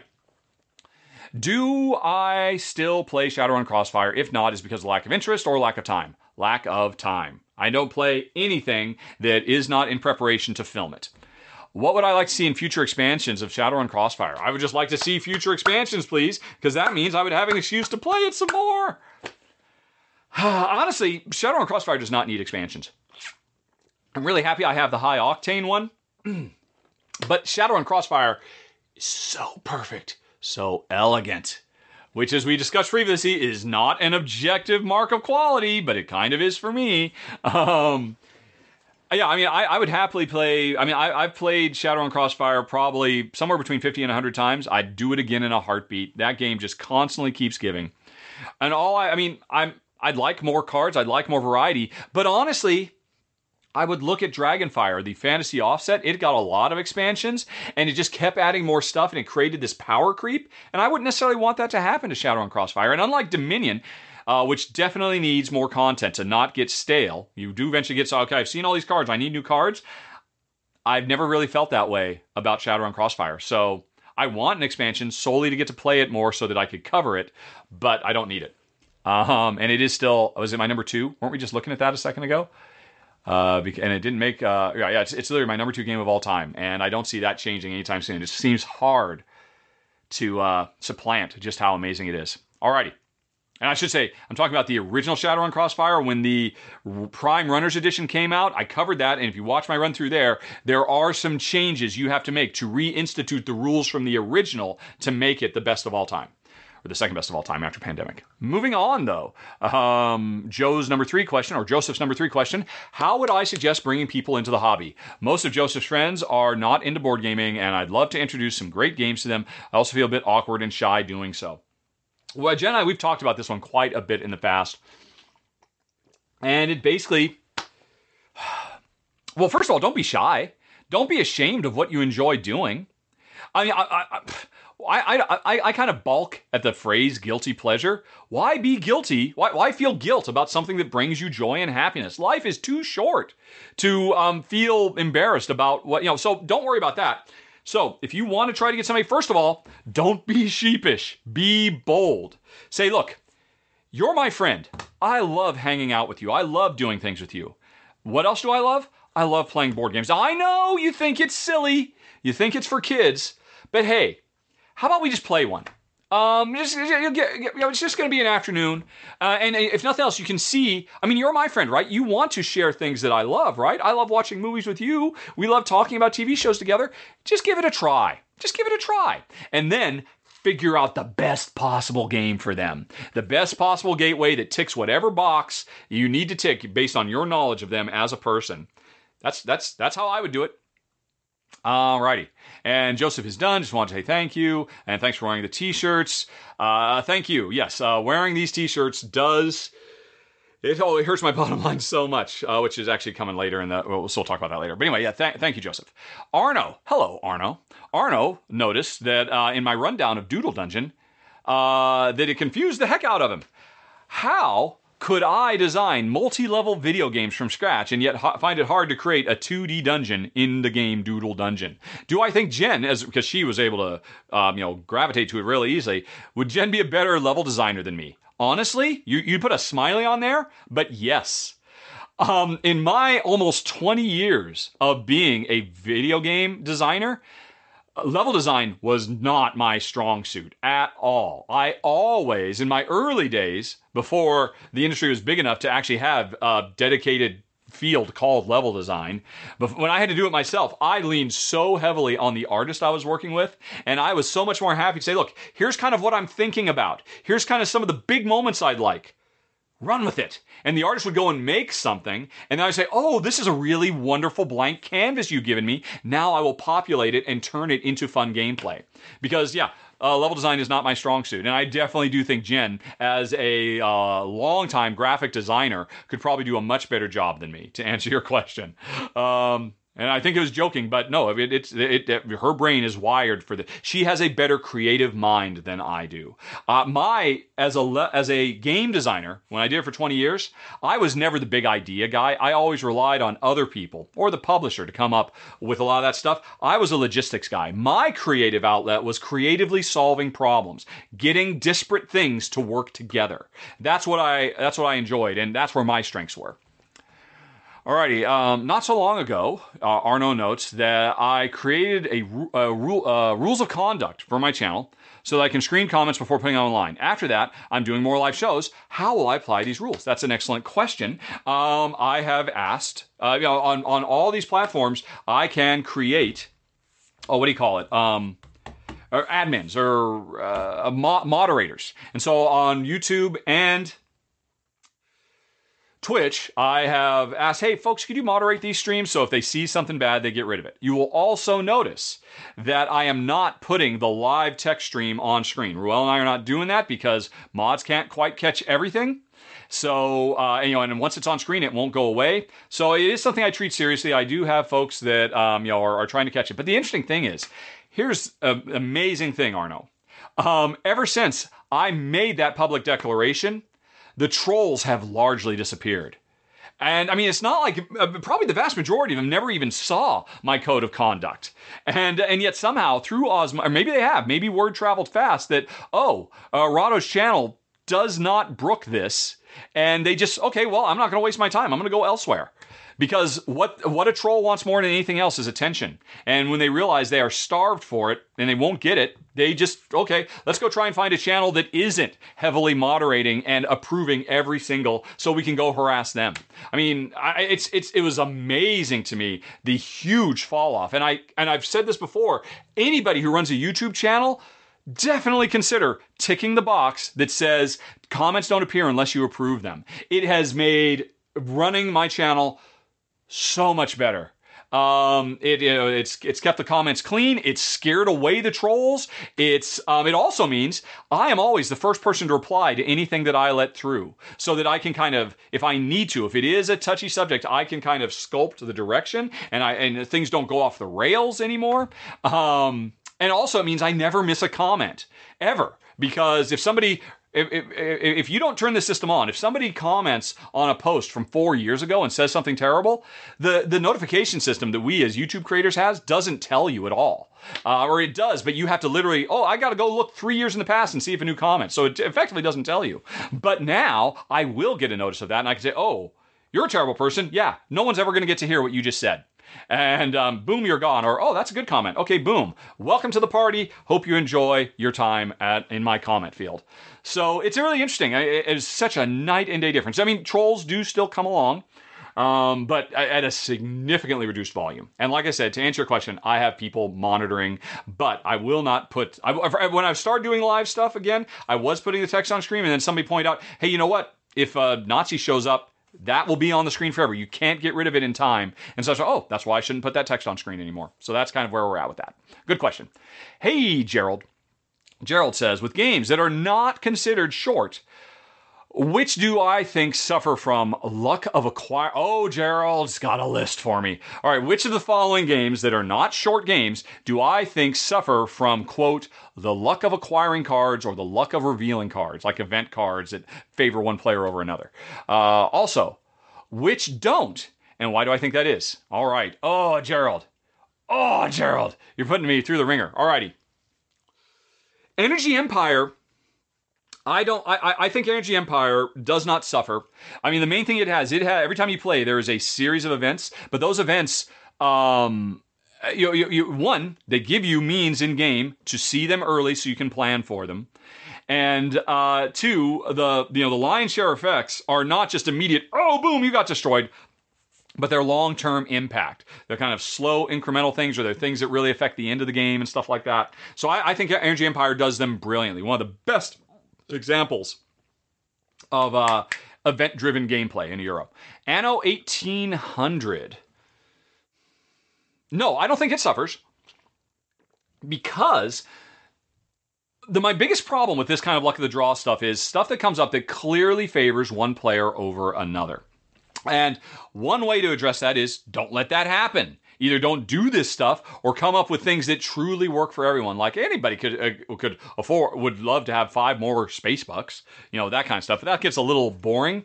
Um, the other way to do it is if there are in fact some lucky swings, embrace it, make it part of the game. Um, and Anno 1800, such a huge part of that game is interaction and trade between players. Um, even in a two-player game, even in a solo game, that that goes a long way towards mitigating the swingy effects because players can self correct. It's kind of like how, you know, uh, some older auction games, you know, their designers would say, oh, auction game design is lazy because you're just making players value everything. And I don't know if that's really fair, but, um, you know, there is kind of a, a hint of that. So I'm going to say Anno 1800 does well. Pret-a-Porter.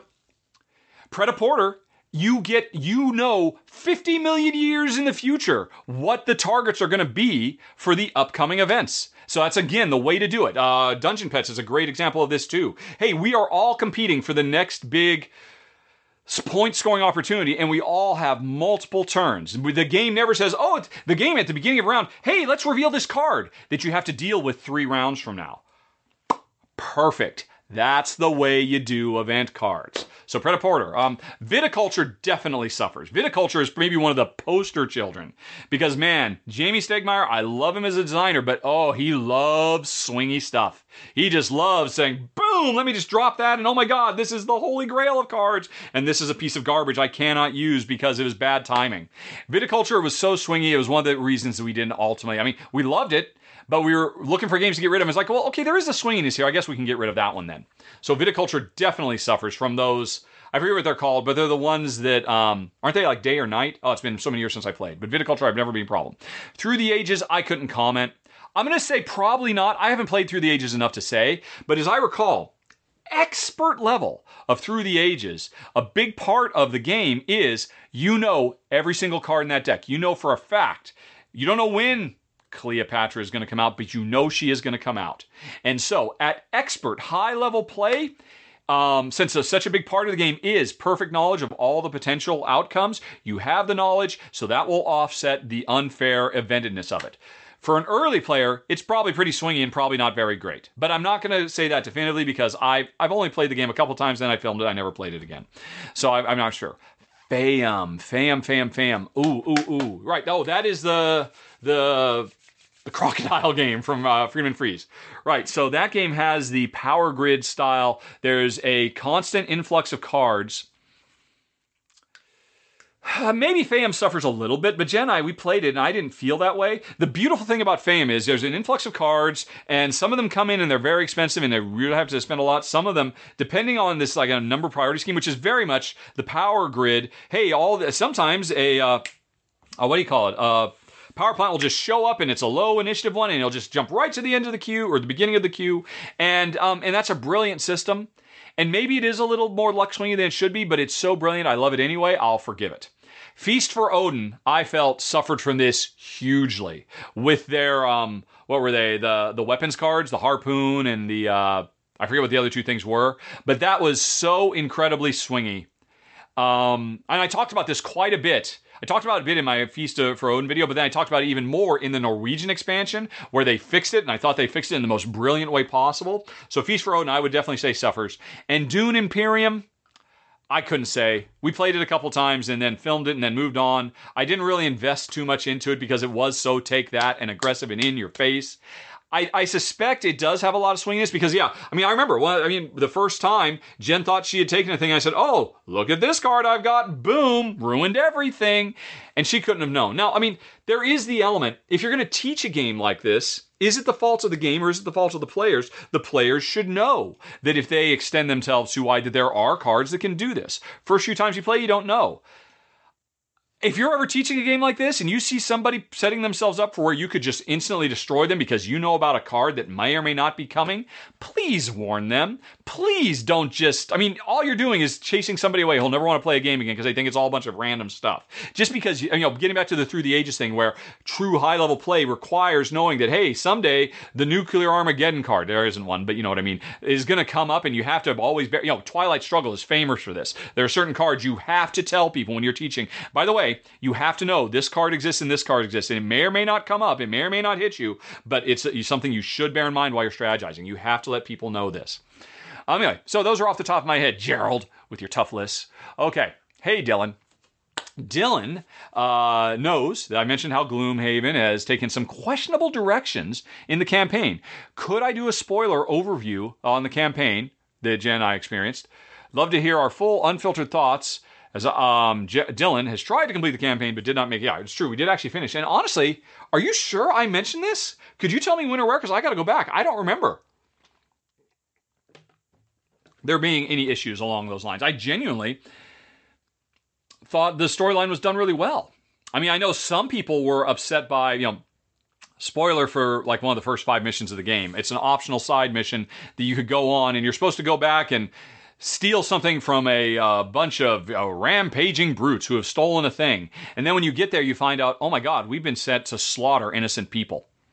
And you and you and you're like, oh, but this is the mission, and you and you kind of get put in a position where, well, we got to finish the mission now, and um, you know, and some people were very upset and off put by that. I thought it was brilliant because it put you in a high stakes emotional thing, and it made you um, more, you know, directly tied. I understand why, it, uh, you know, and sure, if if players um, you know, I, I, totally understand why that would be upsetting for some people. You know, the uh, thought of, oh my God, I was unknowingly put in a situation where I was going to kill children. And the game certainly gave you no warning of that.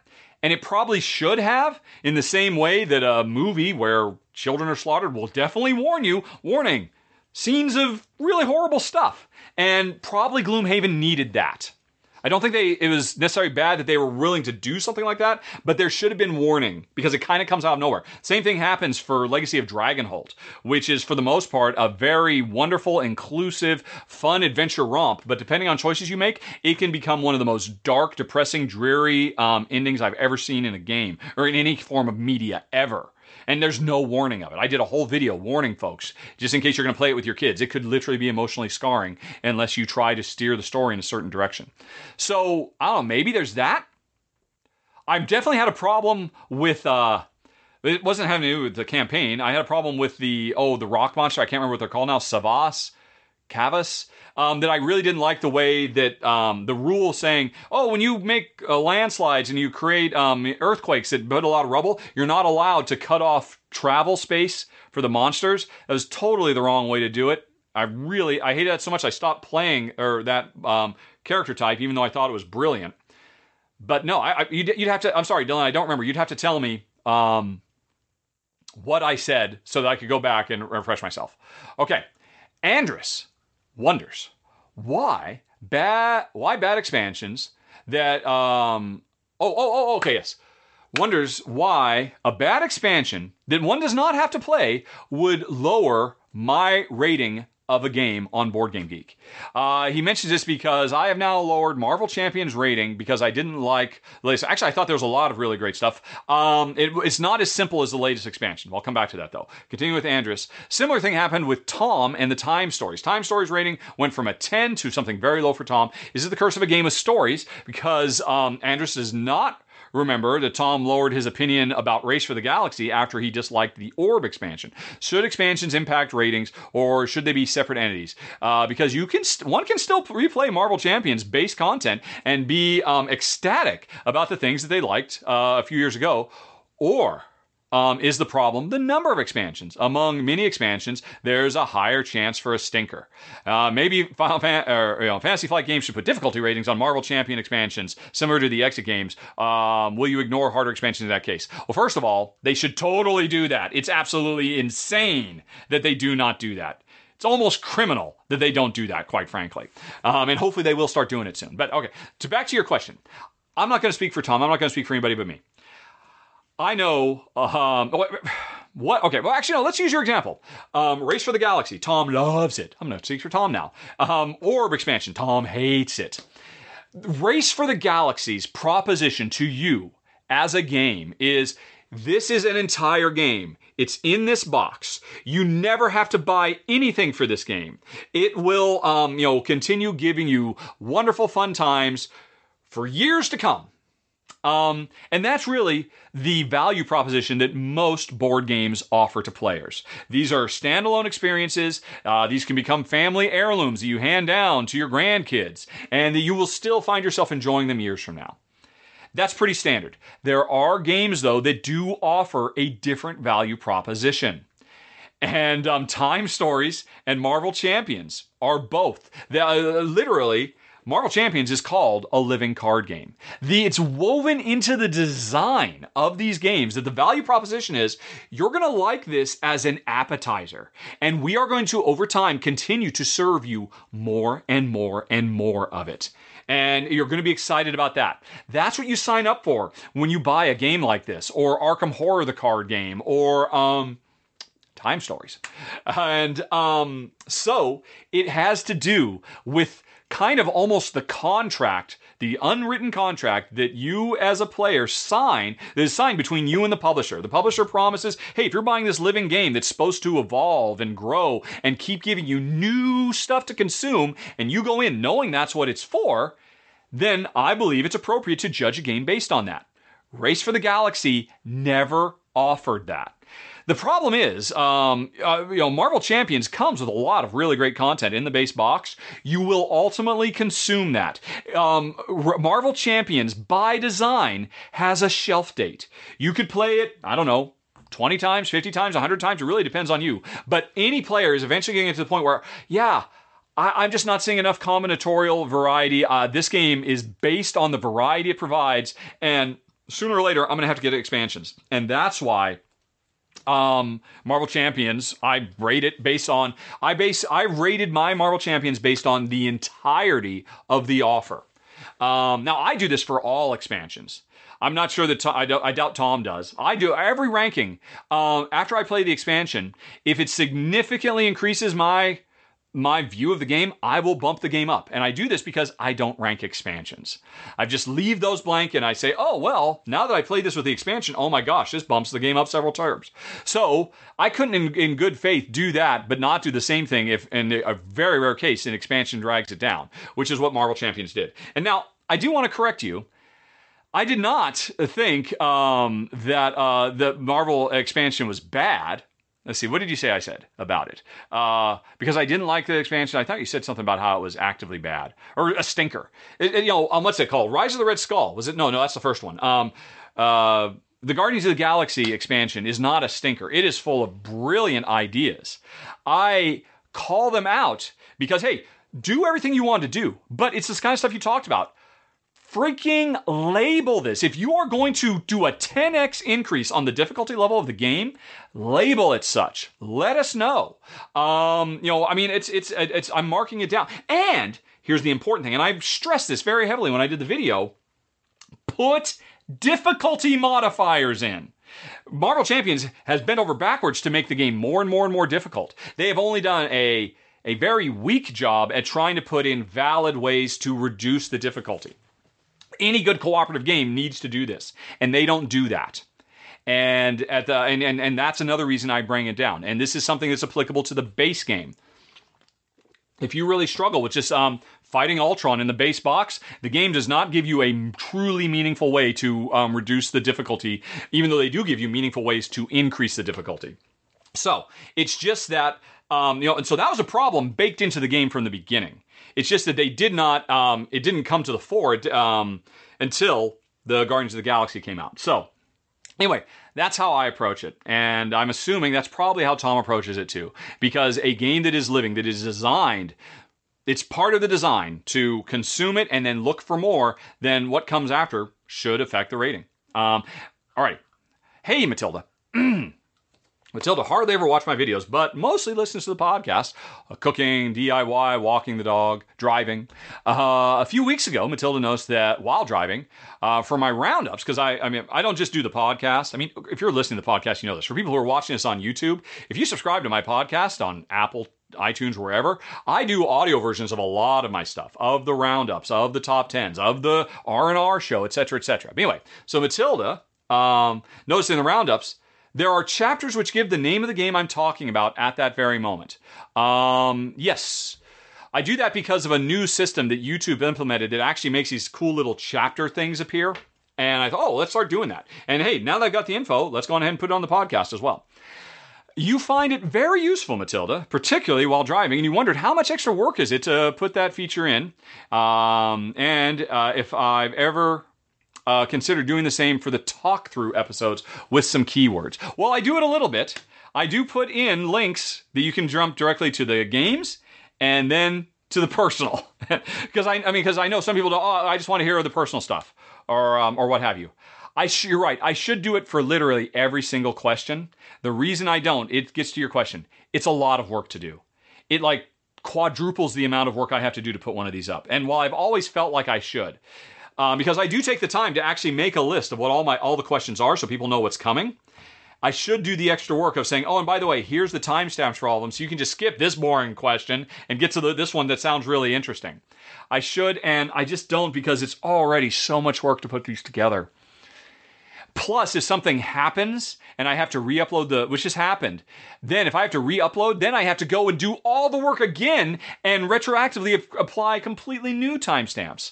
So I appreciate, it would be great. I should, every single one of my questions should have a time so you can just jump to them. And I'm sorry, I'm, I'm just a one-man show. If I had somebody helping me, I would definitely, I would definitely take them. If somebody else found all those timestamps and sent them to me, I would instantly put them in the show notes. But that, that's kind of why it doesn't happen. And it is happening for the YouTube stuff that comes over, like the roundups, because I am doing it there because of this, basically because of this new YouTube feature. Uh, um, I mean, I mean, obviously the YouTube video would benefit from having those timestamps in as well. I don't know. It's just there's so much. I mean, this is going to be a two or three hour long thing, and I have to go through after the fact and find the beginning of every single one, and I have to transcribe them, and I will make mistakes, and then I have to check them, and I have to fix them. Uh, I'm sorry, that's why I don't do it. I mean, I really should, Matilda. I appreciate it would make the podcast better for you, and I'm sorry that I don't. All right, next up, have I ever heard anything about the soon to be launched game on Kickstarter, Artifacts? And you included a link. Yes, uh, Artifacts contacted me, and I passed on covering it. And I don't remember if Shay did. Um, anyway, if so, is it the type of game that I might be interested in? No. Um, just like you, just like me, Matilda hardly is ever interested in games that have a fighting phase, but the preparation tuning phase of steampunk robots might change the deal for Matilda. What about me? Honestly, Matilda, I get so many requests for to cover. I mean, I get requests for probably two thirds of all the games that come up on Kickstarter, or at least all the serious ones. Um, and it's so much to read. I, whenever I'm sitting down to read these things, I am looking for any excuse to say no. And um, I, I remember looking at reading the Artifacts rulebook and thinking, wow, this looks really sharp. It seems very smartly considered. It looks really nice. It's a cool idea of an arena skirmish game, but with like Tetris pieces that represent your the logic of your robots, and that's all very cool. But at the end of it, it's still all about, oh, can I make a better robot to smash your robots? Or your steampunk robots. If I recall, I now I, this was like a couple months ago I read, so I'm kind of only dimly recalling it. I could just follow your link, but I'm pretty sure that's what it was, and I just passed. And you're right, it could be great. It could be one of those rare, um, like uh, Tash Kalar uh, style games where you know it's a direct conflict game that we really enjoy. Maybe I should have paid more attention to it, but uh, there's uh, there's just too many. And I mean, I'm always looking for a way to say no, and they gave me an easy way to say no because they made a game that wasn't about saving people or rebuilding things or anything, but it's still all about, hey, do all this really cool gameplay mechanism stuff so you can kill each other. I'm like, uh, I, I'm just implicitly less excited, no matter how clever the mechanisms and the presentation might be. Next up, Matilda says, thanks to um, us. They have enjoyed their first game of Meadow. That's fantastic. They love it. The gameplay is great. I agree.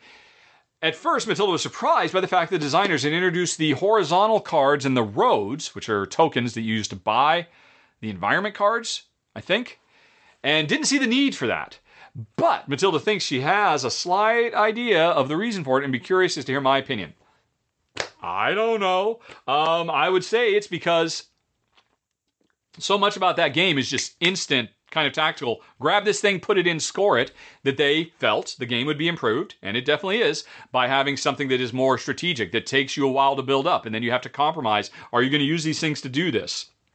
And so it's a, just a, a question of flow, trying to to match the tactical card drafting with bringing in a more tactical or strategic long-term element, uh, because that's very satisfying to pull off. That would be my assumption as to why they did that.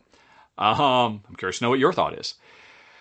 Matilda then goes on. It's great that I make my audience uh, rediscover or discover, or rediscover other content creators. It makes Matilda want to explore what they are doing on their channels. That's fantastic. Talking about all the top tens, I do. Um, but could I please ask them to make their work available on audio podcasts?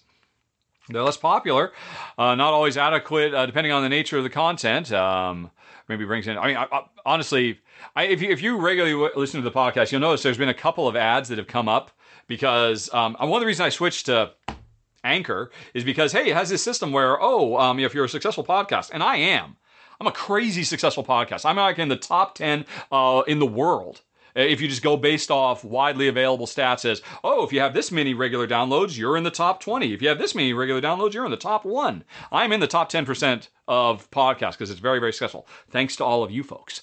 Um, and yet, for some reason, the only ads Anchor has given me are ads for Anchor. And so I've run them twice, and they actually did pretty well. And I keep waiting for, hey, I if if you want me to talk about MeUndies, I will talk about MeUndies provided you send me a sample and I could try them out. Um, but so far, they just haven't uh, done any ads. Uh, but still, I stick with Anchor because it makes it so easy and it's totally free. Anyway, though, back to your question. Uh, you, you, can tell my you know my fellow content creators uh, the experience of the uh, bring the audio the audience of the audio podcast brings quality if not quantity. Honestly, there is no reason anybody who does any kind of talk showy type elements where it is where you can just get away with listening. Like a top 10 list everybody should be putting that stuff. Anchor.fm this is not an advertisement. I'm not getting paid right now but it makes it so freaking easy. You just you're finished with the video strip the audio out of it upload it to anchor type in your stuff press go it's totally free. There's never a charge. It will propagate to Apple iTunes. It'll propagate anywhere. It's as close to a free ride as you can get. And it's insane to me that everybody doesn't do that so that they can enhance their audience so that people who are out walking their dog or doing the dishes or whatever can still enjoy their content. Any content creator listening, if you do anything that does not absolutely require uh, the vi- the video component. If you do lists, if you talk about topics, put that stuff you're, you're just throwing away a potential audience increaser. I completely agree matilda. It's so freaking easy. Alrighty. And free. Uh, next up matilda mentions or notes that i've mentioned before how few dog themed games there are on the market uh, she did mention something Kickstarter called Dog Park. She thinks, yeah, I seem to recall that one. As both a dog lover and a theme and game lover, if I were to design a game on the theme of dogs, particularly dog behavior and the way their clever brains work, what game mechanisms, mechanisms would I choose? Honestly, I would want it. I would. Uh, my what being that pops into my head is the um the Dungeon Petz mechanism they have of uh, there's an element of card drafting, there's a bit of hand management, because every round in Dungeon Petz you might have one or two or three of these little pets you have to keep track of, and they are unpredictable in the needs they have. I would so love to see a thing like that applied to dogs. I mean, I love the Dungeon Petz, but I could imagine a game about, you know, you being a um uh, you know, running a dog training academy, you know, and um, you know, and all kinds of dogs comes in, and they have different, and it's and, and and you make money if you can train these dogs, and or you and you know, and there's really tough ones that need rehabilitation. It's not just the dogs; it's also the owners. You have to you have the needs of them you have to meet as well because you have to retrain them because dog behavior it's not the dog's fault; it's always the owner's fault nine times out of ten. Um, and uh, I think that would be really really cool. I think I would really enjoy that game quite a bit. And you know, and again, using that Dungeon Petz trick that makes them semi predictable, but they can still surprise you. And every round, you've got to meet their needs to be able to move forward. And not just the dogs, but the owners. I just made this up on the spot. I love it. Anybody can have that idea if they want. Alrighty. Um, last up, Matilda has heard a lot of good things about the Undaunted series of games that feels pushed away by the sight of a uniform, because this is a military game, I believe. Yes. Seems that I haven't covered it um, or is Matilda wrong? If it was rethemed to get rid of the reality of war, do you think you'd be tempted then? I've heard that it's an amazing game. Sooner or later, Shay is going to cover it on my channel. It's been in the queue for quite a while. The majority of what Shay does on the channel is paid Kickstarter previews because Shay does not work on my channel for free. Everybody who appears on my channel gets paid well. Or, or by, by, actually, the, the top 10 guests, they're, they're just, I guess they're getting exposure. I don't pay them. Um, but yeah, I mean, Shay Shay and now Ruel with the R&R show and Ryan, they they are doing really well. Oh, and Paulo, I pay him really well as well also. Like many, many multitudes higher than minimum wage for the amount of work they put in. And um, so that's why the majority of what Shay does is Kickstarter previews because I can't afford to pay him what I want to pay him to do retail games. Um, but I have started trying to get him to do, I'm paying him like to do one, sometimes two a month. And so you've been seeing more and more of those. Like last month, uh, they did Watergate. And uh, so Undaunted is on the list of things for him to do because I'm sure it'd be great, and I'd like to see it too. And it's a shame that it is all about. I think it's World War II, isn't it? Maybe World War. I. I would love to see it rethemed, but uh, but it will someday, someday, Matilda, show up on the channel. Okay, Nick says, I have seen several calls for an increase in board game criticism rather than just reviews and explanations. Says Nick. The suggestion is usually that more criticism of similar nature to literary and movie criticism would benefit the board game as a hobby or at least increase the professionalism thereof. Do I believe this would improve the hobby, or do I believe there's already plenty of criticism created? I don't have a strong feeling about it. We're such a new baby industry. I mean, I guess you can do it. But I mean, I think that kind of stuff comes more to the fore when you want to get into uh, evaluating it in kind of an academic setting. You want to evaluate it as art. I mean, games are still reinventing the wheel every year. There's still new and interesting things that are coming up. So, I mean, I don't know. Did did did um, the movie industry need heavy critiques when the latest blockbuster at the local Nickelodeon was People Get on Train? I don't think so. And I'm not saying that's where we are in the board game industry, but we're a lot closer to that than we are to the modern movie industry in terms of the evolution of this art form that we all enjoy. So, yeah, I am sure um, you know, really high-minded critiques of man gets on train versus street traffic could have existed back in the turn of the century, but I don't think it was absolutely necessary for the medium to grow and flourish. I guess that's kind of where I come from here. Now, I still respect people who do it. Very few do. I'm always talking about I'm um, so very wrong about games. A wonderful podcast. They really do great, actual, I would say, proper critiquing. Um, but it's nice, but I don't I don't think it's necessary. I think that what is necessary is is there a video that helps me decide if I want to buy this game? And honestly, I think what I do provides a much greater service to help you decide if you should put 50 or 70 or 100 or 300 bucks on the table than somebody doing a really in-depth analysis of this implementation of worker placement compared and contrasted with the norms of the of the mechanism. That's nice. That's not helping people make informed buying decisions. So I, I, yeah, more power to people who want to do it, and I'm sure people want to see it, but that, that is not what the industry needs more of now. As the games get more and more expensive because of the worldwide shipping crisis everybody's going through, people just need to be able to know with confidence, am I going to be unhappy if I spend all this money on this game? Uh, because we're at a baby growing step, and um, you know the fewer wrong turns, which is why I've always said, sure, listen to my review, listen to my personal subjective opinions, but what's much more important, watch the run through and decide for yourself. That's why it's there. Okay. Um, let's see. Continuing. Um, I have stated I will only create Rahdo runs through as long as my wife enjoys doing it. Kind of, but yeah. Uh, does this mean I fully expect my wife to tire of Rahdo runs through before me? Oh no, I will tire long before her if I do my job right. Do I have any idea of how long I would like to keep creating Rahdo runs through on the off chance I tire before my wife does? Not the off chance, the definite chance. Um, my, my wife does, is not tired of Rahdo runs through at all. The worry is that she would tire of playing games. She's like, yeah, I just don't feel like playing games today. Tomorrow, I just don't feel like playing games. Three weeks, we haven't played a game, honey pie. I need content.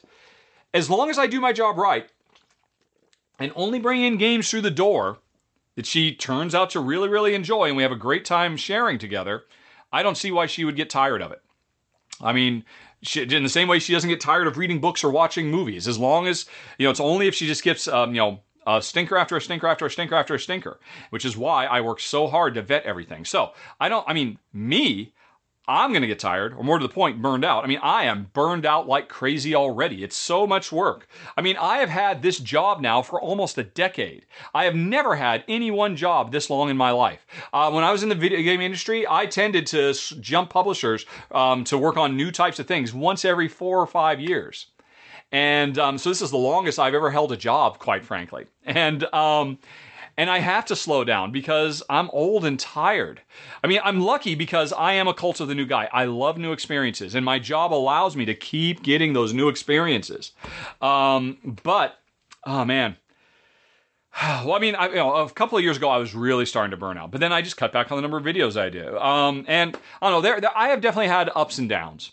And I mean, one of the reasons I'm trying to bring more people on is so that they can supplement, so that I can keep my volume up while I try to do basically self help, you know, mental correction, so that I I can stay on track and continue to produce. And you know, plus, I mean, I'm 52, I think. I was born in April of '69. Does that make me I think I'm 52. Ah, I can't even think anymore. I'm so tired. And we're not even halfway through this podcast yet, folks. And we're an hour and 45 minutes. Oh my goodness. Or, or more. Um, but anyway, um, so no, I'm not worried about Jen burning out. I'm worried about me burning out. How long will that be? I don't know. I, I, it's impossible to say. If I knew, I could take steps to prevent it. We'll see. Um, you know, I mean, there, there is definitely some really demoralizing stuff uh, that is burning me out these days more than anything else. I'll end up talking about that a little bit in the uh, personal section because a lot of people asked about it. But I'm still enjoying the games, and that's what's important. So we'll see. And finally, uh, did I watch Mojo's list of board, the best board games of the 2000s? Uh, let's see, you gave a link, although I, when I copied and pasted this over, the link got lost because I must have pasted as text instead of. Anyway, what were my opinions on this video? You believe includes some of Shay's commentary on games. Um, I did see that video. It's interesting. I don't think it was Shay. The original version of that video that went up had Ryan in it. They took some clips from his uh, Nights Around a Table channel.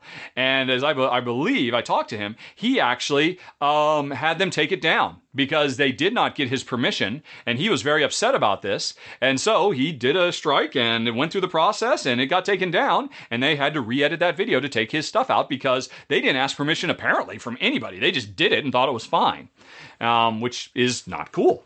Um, and uh, I don't know, the video was fine, I guess. They should definitely have gotten permission from everybody. It's great that they gave credit, a little tiny blip down in the bottom left corner of the screen saying, oh, this is a clip from Rodney Smith. This is a clip from um, Wil Wheaton or whatever. But no, they should have gotten permission ahead of time.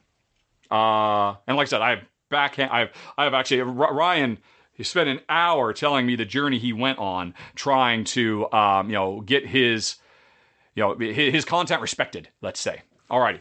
As a follow up to the above question, there were many comments decrying WatchMojo's use of small content creator production. Uh, yes, without their permission. Do I believe this use of the content is acceptable or should WatchMojo have contacted all the creators? Well, I think I answered that question before they use content. What, if any difference, would I draw between the use of content in this nature versus using clips from Disney movies as an example? Um, I don't have to draw. There, there is a very clearly defined legal precedent, which I believe is called fair use. And of course, it's different from um, from country to country. And interesting, Ryan is Canadian, and they have a different form of fair use that is much more protective of of the the originator of the content. And so that was one of the things that, oh yeah, maybe you did it right by American standards, but by Canadian standards, you did not. I'm a Canadian citizen. You, I mean, and I believe WatchMojo is Canadian as well. And so anyway, I ultimately got it turned down. Here's the thing. Here's why it's okay for WatchMojo to make a top 10 Disney villains list and then use clips of Scar and Ursula and uh, whoever. I felt like I was going to bring up that's a good list to do. But anyway, they can do that and take clips, but they can't do what they did or they shouldn't have. And anybody uh, has the right to have that video taken down. The fair use doctrine, as I understand it, is you can use other people's content if the content you are creating is a direct comment or, or, you know commentary or parody or response to that. So here's the deal: they grabbed Ryan's video. They gave him a little bit of credit, but it's not like they were making a list of the 10 best moments from Nights Around the Table. They were just using him to make a comment about a game and um, therefore his stuff was not was not reliable. If they're if they're using clips from The Lion King to say that Scar is the best villain of all time because the entire notion of that video is commentary on the original source material. It's fair use to use it. Um, and so, if the Mojo list was the you know the the top ten best board game videos of the 2000s, then yes, they could have said, oh, well, Rodney Smith is really great, and oh, we really miss Wil Wheaton. And then that would have been fair use. But they were not doing that. They were talking about the game and using another channel's content they created. It was fine for um, uh, Ryan to do whatever game it was because he was doing video about that game. Mojo was doing video about the game using somebody else's video about the game, and that was not fair use. So that's why they were totally in the wrong to do that. I mean, it's great that they did it. I love that it's up there, and they should have gotten permission from everybody. And apparently they didn't, and that was totally uncool. And depending on where you were in the world, maybe against the law as well. Alrighty. Hey, Denny. I think you're the last one, aren't you? Yes, you are. And then we get on to Joe. Oh my goodness, I'm so I need a break. Earlier today, Denny uh, was watching a top 10 video of the most annoying board game rules and games that we love. I think that was a uh, uh, it was a good one from, I actually haven't watched it, but it was a good topic, good topic from Dice Tower. This reminded Denny of, uh, I often mention in my final thoughts house rules, or at least ideas about how to improve the game. Yeah, I often do that when I say, oh man, this could have been so great for two player if they just done this. Why? All right. Would I have time to come up with a top 10 rules tweaks that I would make games shine for two players? Uh, I think uh, you know, Denny thinks my suggestions are always great. It'd be fun to hear some constructive critique of a game design. That would be an excellent topic. That would be so hard to do because I, as you saw when I was talking about top tens earlier, I can't just go to my ranked and find things. I would have to go back and do a deep study of all the videos I've filmed for l- almost a decade now, over 1,600 of them, and try to find the 10 best. I, I do not have the strength for that. If somebody else wanted to take that on and could actually catalog every single time out of 1,600 plus games that I have made suggestions for tweaks to make the game better, then yeah, I would love to then take that data and quantify it. And heck, I'd make a top 100 out of that. But yeah, it's too much work. Um, uh, yeah, uh, yeah. And it's interesting too. It'd be a lot of work for not much because that's a kind of topic that I don't think would get a lot of mentions or a lot of views. Like, because I have done stuff like that in the past. I, I mean, one of my worst performing top tens of all time is my top ten um, nonviolent game mechanisms, or no, just my top ten game mechanisms.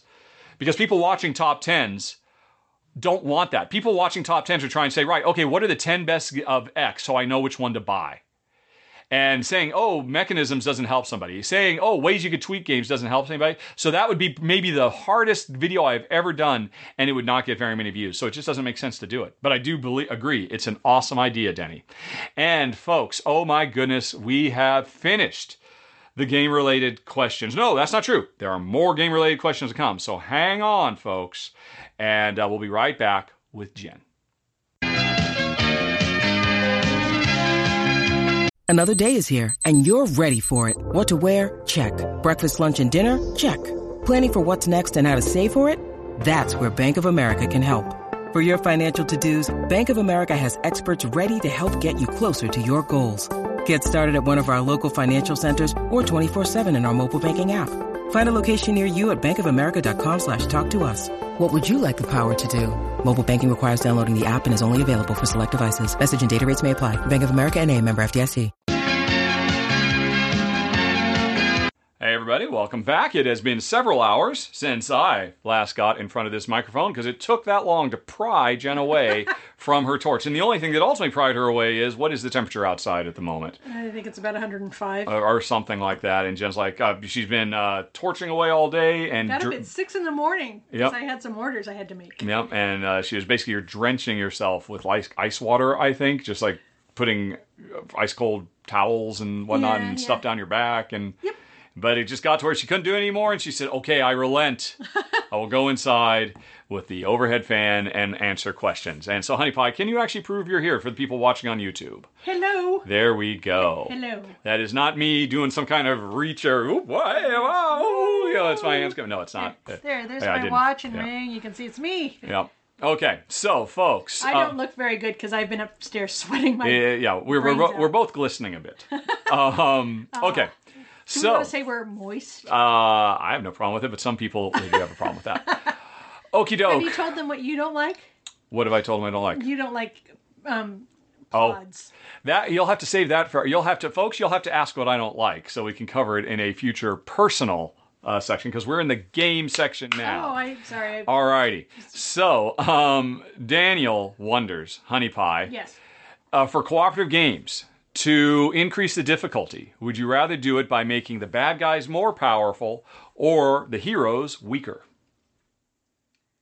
Of course, your answer is I'd just rather not be more difficult. Yeah. That'd be fine. Um, But yeah, I think I'd rather make the bad guys more powerful. Mm-hmm. Because I want to be strong. I want to be the hero. okay. So That's why. don't, yeah, that's perfectly reasonable. Honestly, I think that would probably be the pretty standard answer. Now, you could argue the other way to go is uh, is compelling also. Increase the count of bad guys coming at Well, no, no, no. It, you know, literally make yourself weaker. That would be the equivalent. I would call it the John McClane Die Hard. At the end of the first movie, Die Hard, he can barely walk. You know, when he has his final confrontation with Hans. Well, Poor And- man has got. Yes, I mean he's, he's walked across glass and all that. So I mean, you know, and there's an there's an implicit drama, very high drama. You know that um, you know he's gone through hell and he can barely, but he still struggles ahead. Yeah. So one could argue that the making heroes weaker would be a way to engender that kind of feeling. Hmm. But you're saying you would not respond well to that, even if it was well done.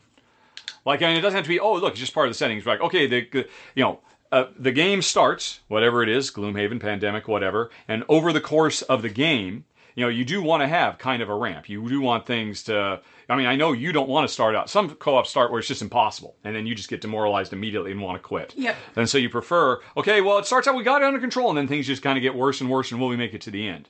And under those circumstances, what what what would you find more interesting? That oh my gosh, we can barely. Oh, we, we you know, Gloomhaven has the heroes get weaker because you're constantly having to give up cards. Yeah. And by the time you're done, I'm down to my last three cards. I don't know if we're going to make it. As opposed to the alternate way, which is what you just said, is oh well, okay, no, we just never lose anything and just throw more and more and more at us. So what do you find? Would you find something more in, interesting that way? Well, that is interesting because I do like Gloomhaven for that because it makes really interesting choices. Mm-hmm. But I mean, but, the, no mistake, the game is taking away options from you. It is taking away your power over the course of a given session. Yeah. And I mean, you obviously responded to it. We haven't played it for quite a while, but you responded to it well at the time. Yeah. Um, I like it in Gloomhaven. okay. But your gut is you would rather Yeah. have the game throw more at you rather than take more away from you. Yeah. Okay. I think maybe one of the things I like about it in Gloomhaven is there is Gloomhaven is a pretty complicated game anyway, so Yes. maybe losing some stuff actually makes it more manageable. Well, yeah, the longer you play, of course, the more literally fatigued you are. Yeah. Your character is more fatigued, and um, you're more you're physically more mentally fatigued, and that's reflected in the game by oh my gosh, my character can barely move anymore. So there's like a kind of a, an implicit connection that happens between you that Yeah. pulls you more into the world. So you can make that argument also. I'm pretty much convincing myself I want the heroes weaker now. Okay. Which honestly, I wasn't my gut feeling when I went to answer this, but I think I've convinced myself that it is done well. And to be fair, it could be done very poorly. Yeah. So it's kind of harder to do, but done well, I think it's more interesting. And That's fine. and Jen just kind of shrugged. I don't think she has strong feelings about one way or the other, really. No, I'm going to stick with my original, except Okay. that I like how Gloomhaven does it. Alrighty. Well, then let's move on to Matt, who is a monster because he has a tough one. Honey Pie. Matt wants you to describe your perfect board game in six key words. Okay. Keywords could be anything mechanisms, themes, components, genre, anything goes. Uh, it doesn't have to even make sense or even be possible to determine. Okay, Um, gadget. hold on a second. Hold on. No, no, no. Oh, you're, you're, you don't even want to hear his examples. I okay. do not want. So, my number mind one of six keywords, gadget. And by that, Jen doesn't mean Inspector Gadget. She means, um, you know, a lot of people call it a gimmick. Some kind of, generally, some kind of truly Physical. mechanical, physical object, like a cube tower from Amerigo, or like the the gears in Tzolk'in, or such things. All right. Yep. Uh, I think the art has to be good. All right. So, pretty. Uh, yeah, are we keyword? Okay, pretty Gadget. gadget. Um,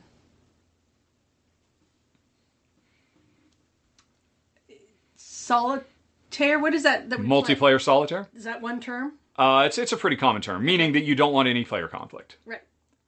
Now, okay, there's two elements to that. There's you don't want any player conflict. I mean, you can still have interaction that's not player conflict. Yeah. Like um, in Seven Wonders, if you make a stone quarry, I can give you gold for your stone, and it doesn't hurt you. It just so uh, when you say multiplayer solitaire, it means we are truly siloed off from each other. Oh no, I Right. want. Which dovetails into my fourth one, which Okay. is I want. So no, okay, so conflict free, pretty gadgets. I want to be able to do something on your turn. Okay, all right. What is that called? Uh, I don't know. A number it depends on how you do it. Simultaneous turn. actions. It could be eating it, but You know what I Right. mean, though. Like Right. you- I mean, you want. I mean, uh, basically, I what you said. You want zero downtime. You always want something to be happening that you're responding to, either on your own turn or because of events that happen on my turn, or Yeah. because I trigger an event that you can take advantage of. Yep. Yeah. It's okay. So that's that's a good one. some sort of bonus. Was it? Is that action. five? That was four. That's four. Okay. You got two more. Um, This is sounding like a pretty good game, folks. I gotta say. yeah. The next one, I something popped into my head, and then you start. Oh, sorry, sorry. Something else. Oh shoot, what was it? It Yeah. was something on. Oh, ah, multi thingies for the same multi actions on the same card. Like Multi-use cards. Top, left, right, or whatever. Right. Right. Right. Okay. Multi-use cards. That's a good one. That's a classic one. And This is sounding like the greatest game of all time. I'm trying to think of something else. If you need some suggestions, you could go to look at his sample list. I don't even want to look at his stuff. I All don't right. want my head polluted with anybody else's ideas. um, an hour. That's what I was going to point you to. If you look at the of he's six, Oh. 60th minutes. So I was just going to try and help you towards that because Okay, well, you know, I wasn't looking. yeah, at she, that. I can. She was literally looking at the sky, folks. You can't tell that from looking at the picture of her, but that's a good list. Gadgets, beautiful, um, no conflict, uh, simultaneous actions, we'll call it, or no downtime. I guess another way to put it. Um, Multi. multi-use cards and uh, 60ish minutes. Yep. All right. Okay, so what did he say? That's fantastic. All right. He wanted expeditions, co-op, modular boards, dice drafting, language independence, and 60-ish minutes. Uh, let's see. So, I think I want to play yours more, Honey Pie. No offense. Although I do appreciate the co-op, which would probably be in mine. Um, let's see. And then finally, who would have to design it and who should be the artist? But he did give you an out because he did say, if Jen can't recall the correct designer, the designer of Dungeon Petz is also a valid answer. Um, that's a good one. Yeah. Uh, let's see. My favorite artist. Oh, I, I, I- okay. There's no way you know board game artists by name. No, probably not. I'm just looking around at all the boxes. I, I, I, I- think he'd let you off the hook for that. Okay. But that was Matt. Matt will let you off the hook for that. That was an excellent list. Thank you. Um, yeah, I mean, obviously pretty, and I would also go for the 60ish minutes, and um, and I would put cooperation in there because in my perfect game, I always prefer co-ops to competitives. Uh, wow, you had a lot of really good ones. I just don't want to steal them now. Um, boy, not uh, Jen. I, Jen it out of the park. I think Jen's was too perfect. I can't improve on that. Well done, honey pie. Thank you. All right. I know what I like. I know that was a good list. And- I honestly, I thought you were going to struggle. I thought I was going to. I was hovering over the pause key to give you some time, but you Oh. nailed it. Well done. I think I would struggle with that more than you did. Jeez.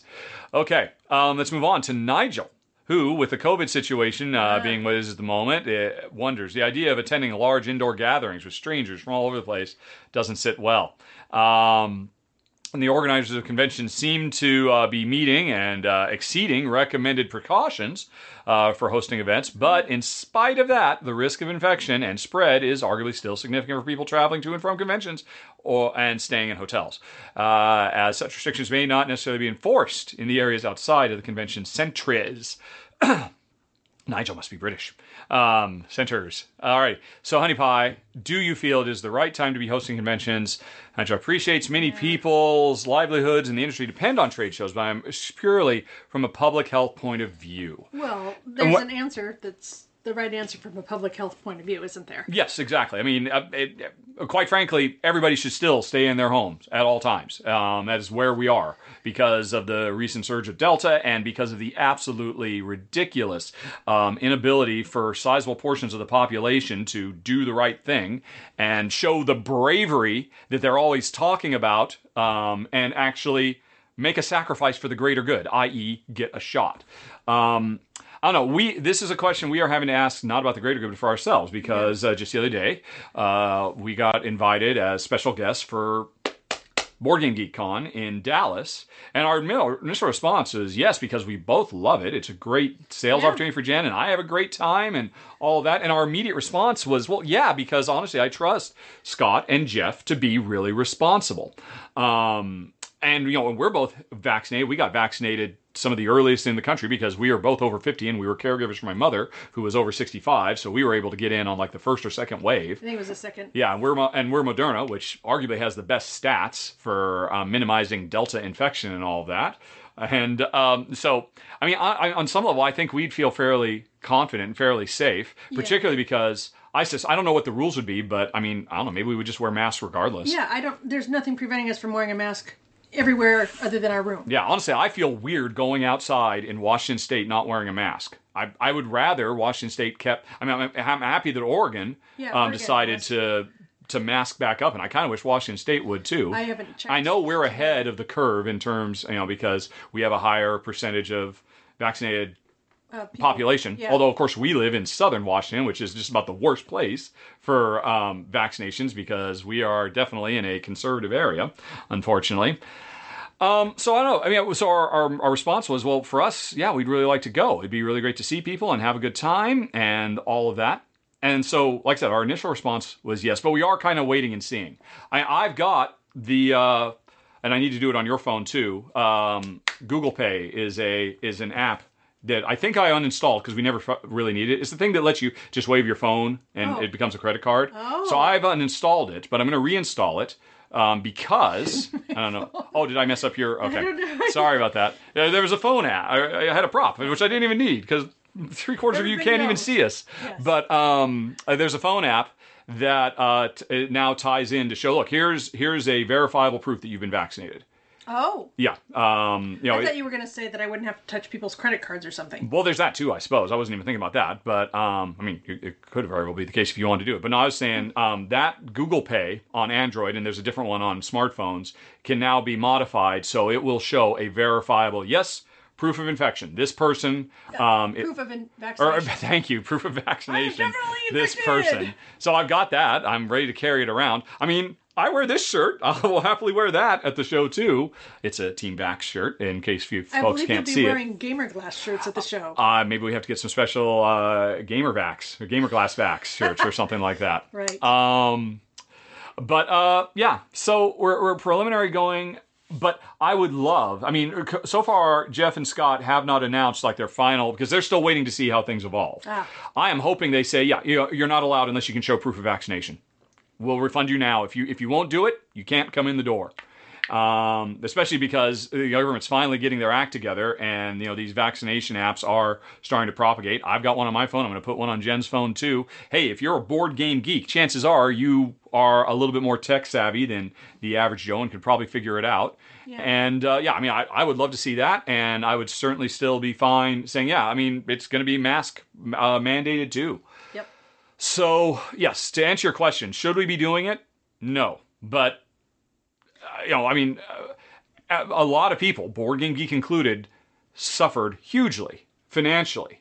And, um, you know, uh, and, uh, you know, needs to get going again. We we need to get going again. The Yeah. whole country needs to get going again. And if people would just get vaccinated. If people would just get vaccinated and get could- over themselves. yeah, we could just get on with it. Yep, yep, yep. Um, yeah, just do the right thing for your fellow man.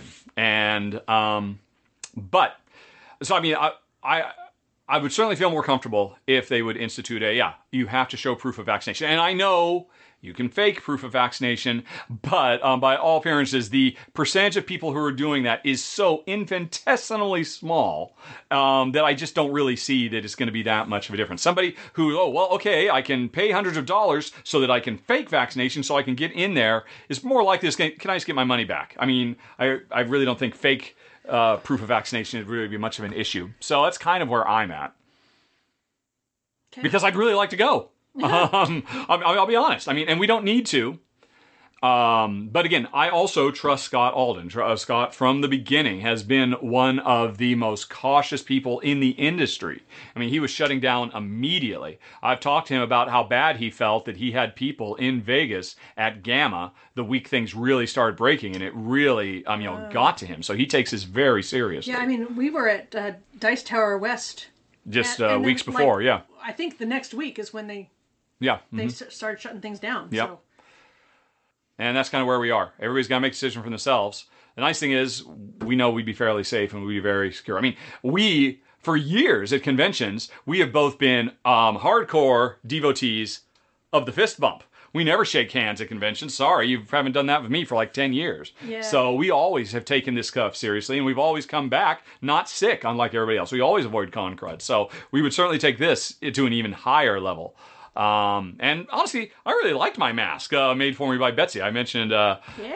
uh, Steve and Betsy earlier. Betsy made us those masks. I haven't had cause to wear it for weeks now, and it was a cool little mask. So we'll see what happens. Alrighty, Nick had the pleasure of meeting us at Board Game Geek Con two years ago. And wanted to get our thoughts on attending. Okay, I think I put these together because they were both the same. So it's Oh, a continue. bumps. Yeah. Um, yeah, no, so the last time we met, I was giving fist bumps to stave off con crud. Yep. So more specifics. We'll be going back to convention this year. Like I said, we're we're in a wait and see pattern, but cautiously optimistic that we will be at um, Board Game Geek West, and it will certainly be super duper confident. Board Game Geek. Gosh darn it, Dallas, Dallas, Dallas um, will be super duper confident once they announce their final decisions, which of course they're not going to do till closer because things are shifting. I mean, they might actually cancel it again. I, I, I mean, I believe Aldie will do the right thing when push comes to shove because he's motivated more, more by the love of people than money at the end of the day. That's just kind of the person he is. What is the best way to interact with you as a fan? Fist bump to say hello and masked, of course. I think you nailed it. um, I guess we could do the elbow thing. But I mean, heck, we're both vaccinated, so I think a fist bump will probably be okay. Um, I know you've played games with fans. Plus, I mean, it's it's ultimately come out that surface transmission is not the issue. It's what everybody was worried about, and but it's it's all aerosolized. It's all water droplets. So, um, right. And so we're wearing masks, oh, I can't touch my face anymore. I can't, whatever. Yeah. Anyway, though. Know you've played games in the past. Would you be up for that? If so, what type of game would you be interested in? Shorter games to get in and out? Yeah, I mean, obviously, what I do, what we have done for the last few years, not last year, obviously, was Jen gets a booth and I get a table at her booth and I just sit there with will play games and anybody who comes by and wants to play a game, I'll play a game with them and I'm just sitting there for however long it is. Yeah, you're usually reading rules. And, Yeah. And, um, you know, I bring some games I need to get played for the channel. If there's games I really want to play that are in the library that I get a chance to check out, um, I, we might pick up some games there from publishers that have come back from Essen, since we won't be at Essen this year. Who knows? But yeah, obviously, shorter is better. Obviously. Hopes to see us at the convention soon. Hope people will wake up to taking vaccines to help us all get back to life as normal. Um, who was it? It was Nick. Nick is uh, Nick knows his group of gaming fans. Can't wait for BGG Con, and I hope the world's in a better place in three months. You and us both. And that was it. So there was just a few little gamey things, honey, and then we get into the personal stuff. Okay. Unless you had anything more to say about that. Um, I- no, but I guess just the more that we've been talking about it, the more I just feel like Mm-hmm. even if there's no mask mandate, I think it's just it's just wise. I think that's a personal decision I will make to just wear my mask. Yeah, yeah. Yeah. Okay. Well, then you'll find us as the only two in the uh, dealer booth wearing masks. Obviously, it'll be easy to spot that way. Or who knows? We'll see. Um, yeah, I mean, you know, they, they've they've released some preliminary things about you know we might have masks you know when transiting between areas, but they basically said we don't, we're not sure yet. Check back soon, uh, because they're just waiting to see how things evolve and change. Yeah. Actually, I was just thinking too about people touching, you know, the glass and picking it up and looking at it and setting it back down and all Mm-hmm. that. Well, it's interesting. You, for years, have always talked about how hard it is to get people to pick the stuff up because they just want to look at it, and you're like, "No, pick it up and touch it, and it's it's meant to be held." So maybe this year that will be a benefit that it's glass and people are, t- you know, hesitant to Yeah. pick glass. Yep, maybe. That's interesting. But uh, so we might see you there. Well, time will tell. And folks, that's it for game related stuff. Although we got a little bit into politicky personal stuff. And if you want more of that, hold on. We'll be right back. And if you don't want any more of that, then thanks for watching and or listening. Send more questions to questions at rahdo.com, or questions at rahdo.com, the email address. Boy, I'm really falling apart. Even after all that break, I'm just completely scatterbrained. Uh, talk to you later. So long. Bye bye. We'll be right back.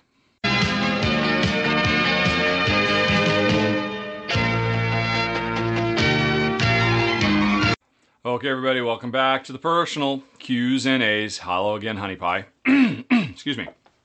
So, before we get into it, um, um, if you've been watching on YouTube, you know for the last few episodes, I have been pulling all the stuff out of emails first and putting them into a Word document because now that since I started showing things, some people have their SIGs, you know, their email addresses and their signature, and I was like, ah, okay. So just I pulled it all out, and I'm still, for the most part, trying not to read it wherever possible, so that we can kind of have spontaneous responses.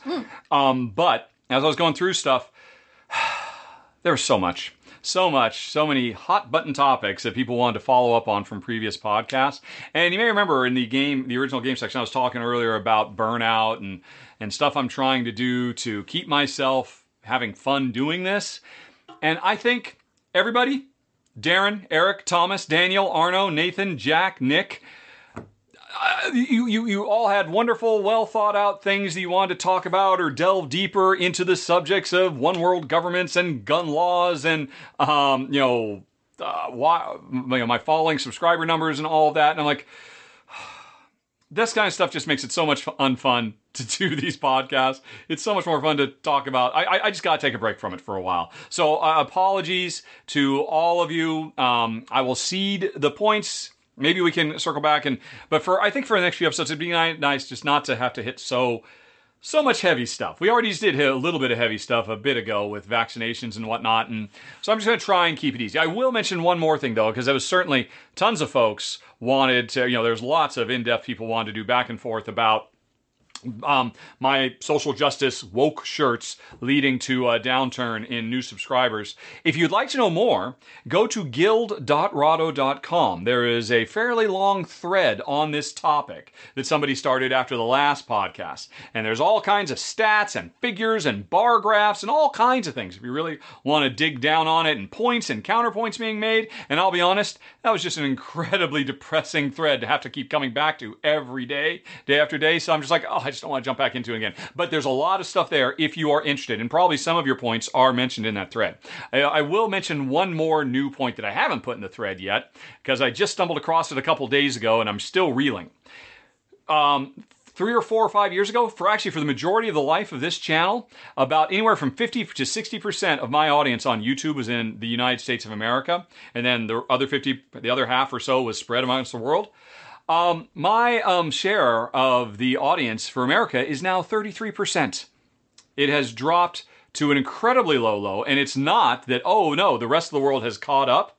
It's the lion's share of the unsubscribes I've been getting. And it's not about a slowdown in new subscribes, it's more an end uptick of unsubscribes. The vast majority of them have been in the United States. Take that as an extra bullet point if you like. At this point, I am still planning on standing strong and not giving in and supporting causes I believe in. But uh, yeah, so I'm just going to leave it at that. So, um, uh, but thank you for writing, Nathan, Jack, Nick, Darren, Eric, Thomas, Daniel, and Arno. But we're going to handle some easier stuff this month, starting with Priscilla, who wants to know Do we have plans to ever move out of the U.S. in the future? Yes, we do. Yes, we do. For all kinds of reasons that have been tangentially touched upon in this very episode. Um, you know, this comes up every once in a while. I mean, uh, you know, if you'd asked us six months ago, we were getting to the point where we might have done it fairly quickly. But as I mentioned right up front, we've gone through a bunch of stuff recently. We're through the other end of it now, and I think if if if if we can stay on the road that we're on, which was very stressful and very expensive, we might be able to stick around here a while longer. But it's always ultimately been the goal to get back to England. England. Although I keep wanting to push her towards Ireland, and uh, maybe time will tell. Let's we'll see what happens. The UK. Um, no, I'm not saying the UK. I'm not saying Northern Ireland. I'm saying Ireland proper. Uh, it's definitely not the United Kingdom. Um, but so yeah, it's, someday we will we will leave these shores for good. Alrighty, No, I don't think that. not for good. That was an not. over exaggeration for effect for no reason. Okay. Oh, no. go on. So no, No. you want to die, grow old and die in America, is what you're saying? No, but I just don't want to say we hate this place. We're leaving. Goodbye, and you know whatever. No, I don't feel that way. Uh-huh. I just feel that um, socialized healthcare is a huge, Yes. huge Yes. thing, Yep. and we are not going to continue to pay a ridiculous amount in insurance premiums for Oh the rest of our lives. Oh my And then probably be bankrupted anyway. Yep. Yes. So that is the number one reason that we would leave the U.S. Okay. Yep. Fair point. Yep. You're right. Okay, so I just want to say that I love America. I've loved being back in the states. It is really nice to live here. It's so convenient. Yeah. That is the buzzword. yeah. convenient. if you've if you've got enough money, if you cross a certain threshold, um, in terms of you know finances, it's the greatest place in the world to live. And Yeah, fortunately, we are fortunate enough to be able to live comfortably in this country, Absolutely. even if we are paying just a ridiculous, ridiculous amount in healthcare.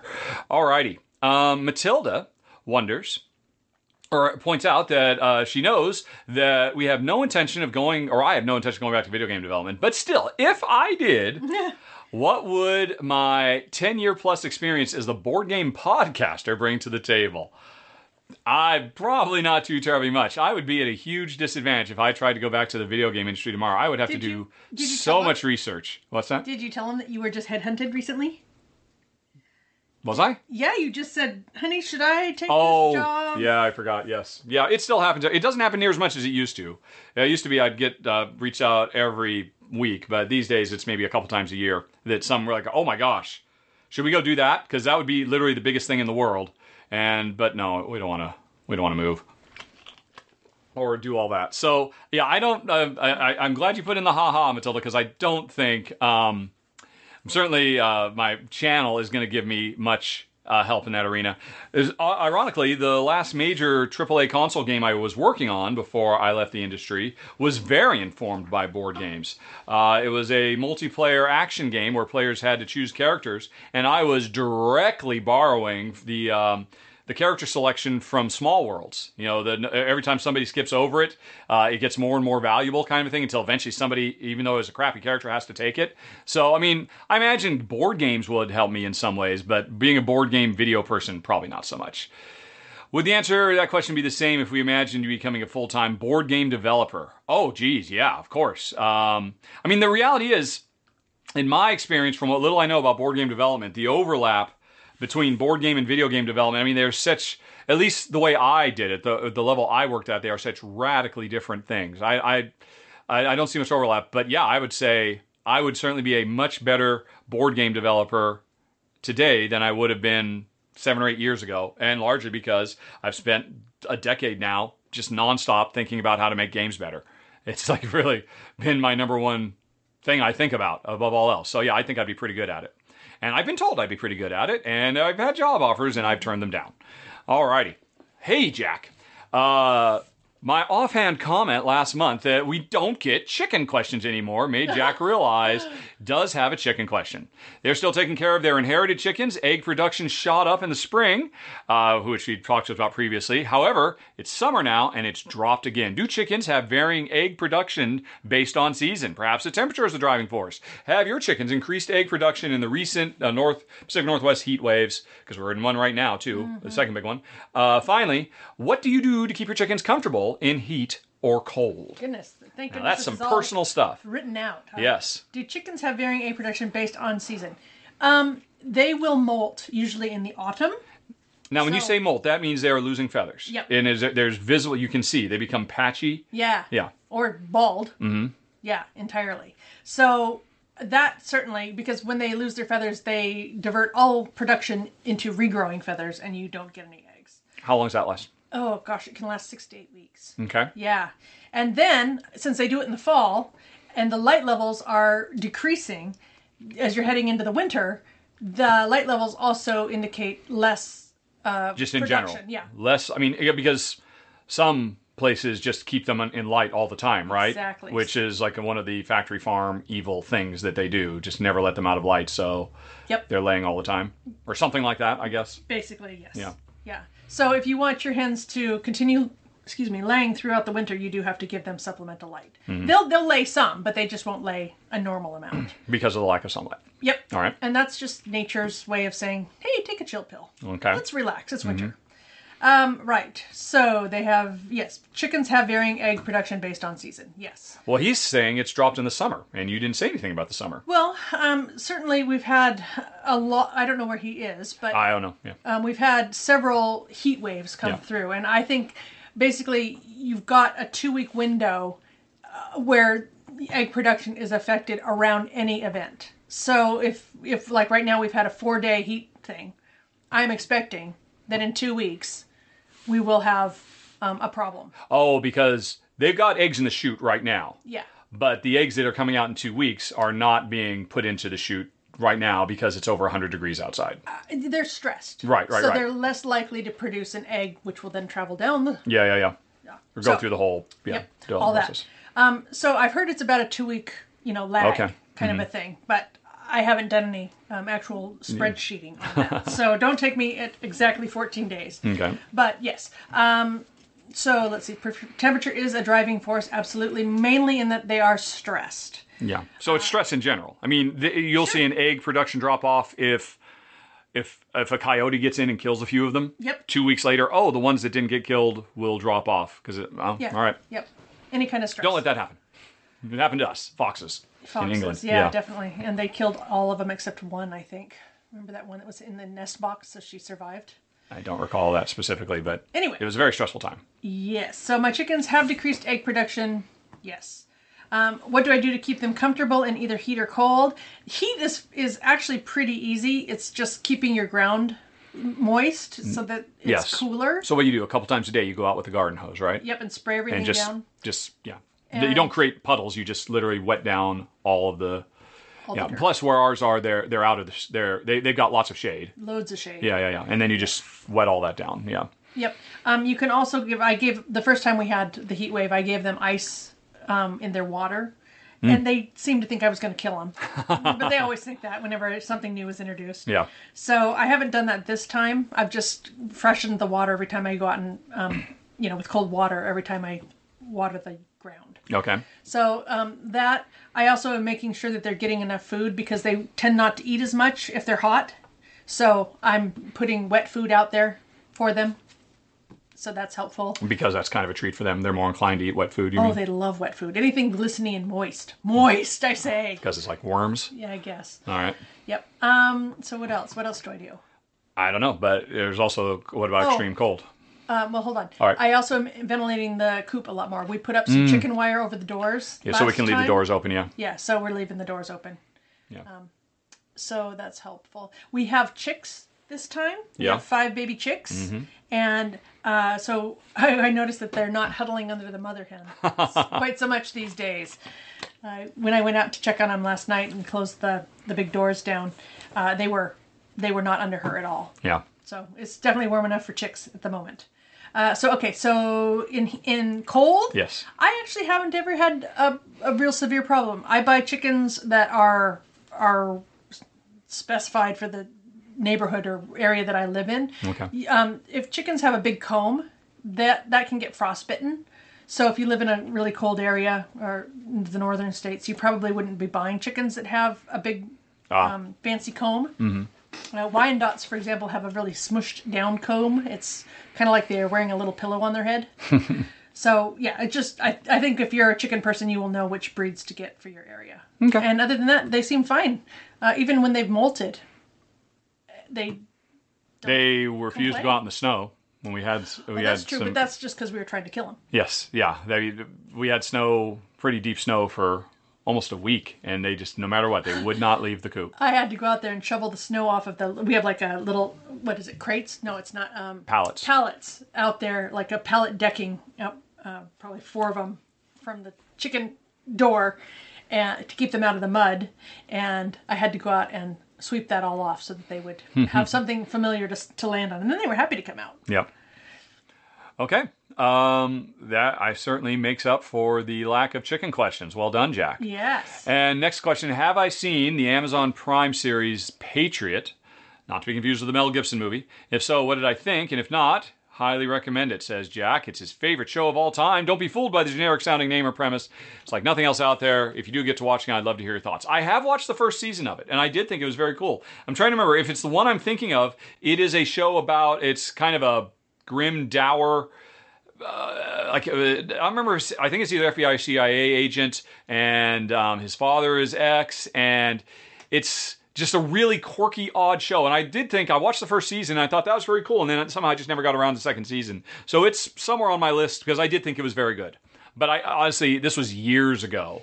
Um, and I just somehow missed the second. If it, in fact, it keeps going, so I, I it's one of the things to get back to because I did think it was good, but I couldn't tell you particulars. It's really not fresh in my mind. Okay, from Andrus. Uh, I said that we were looking forward, or that I, not Jen, I was looking forward to Kevin Smith's Masters of the Universe show. Andrews wonders my thoughts about the show and the show's low audience score on Rotten Tomatoes and all the controversy on YouTube. I don't know why, but YouTube algorithm offers me so many hate videos about Smith's show. Uh, yes, it's a real shame. Um, I did watch it because I am a Kevin Smith fan. I'm not a particular fan of the subject matter or Netflix animated series at all, um, and I thought it was very good. Although I thought it was okay.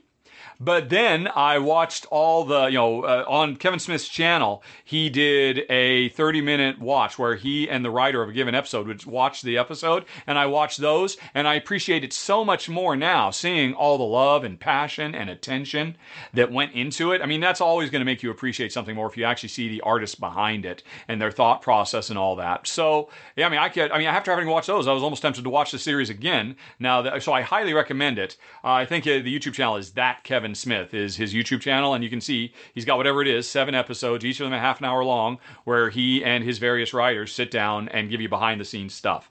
Uh, it's super depressing, all the hate it got, um, but I guess to be expected. Uh, it's the same kind of hate I get for saying, uh, hey, Black Lives Matter. It, that show gets for saying, hey, you know what? Teela is an important character too, and uh, maybe uh, she deserves to also be a master of the universe. Oh, heaven forbid.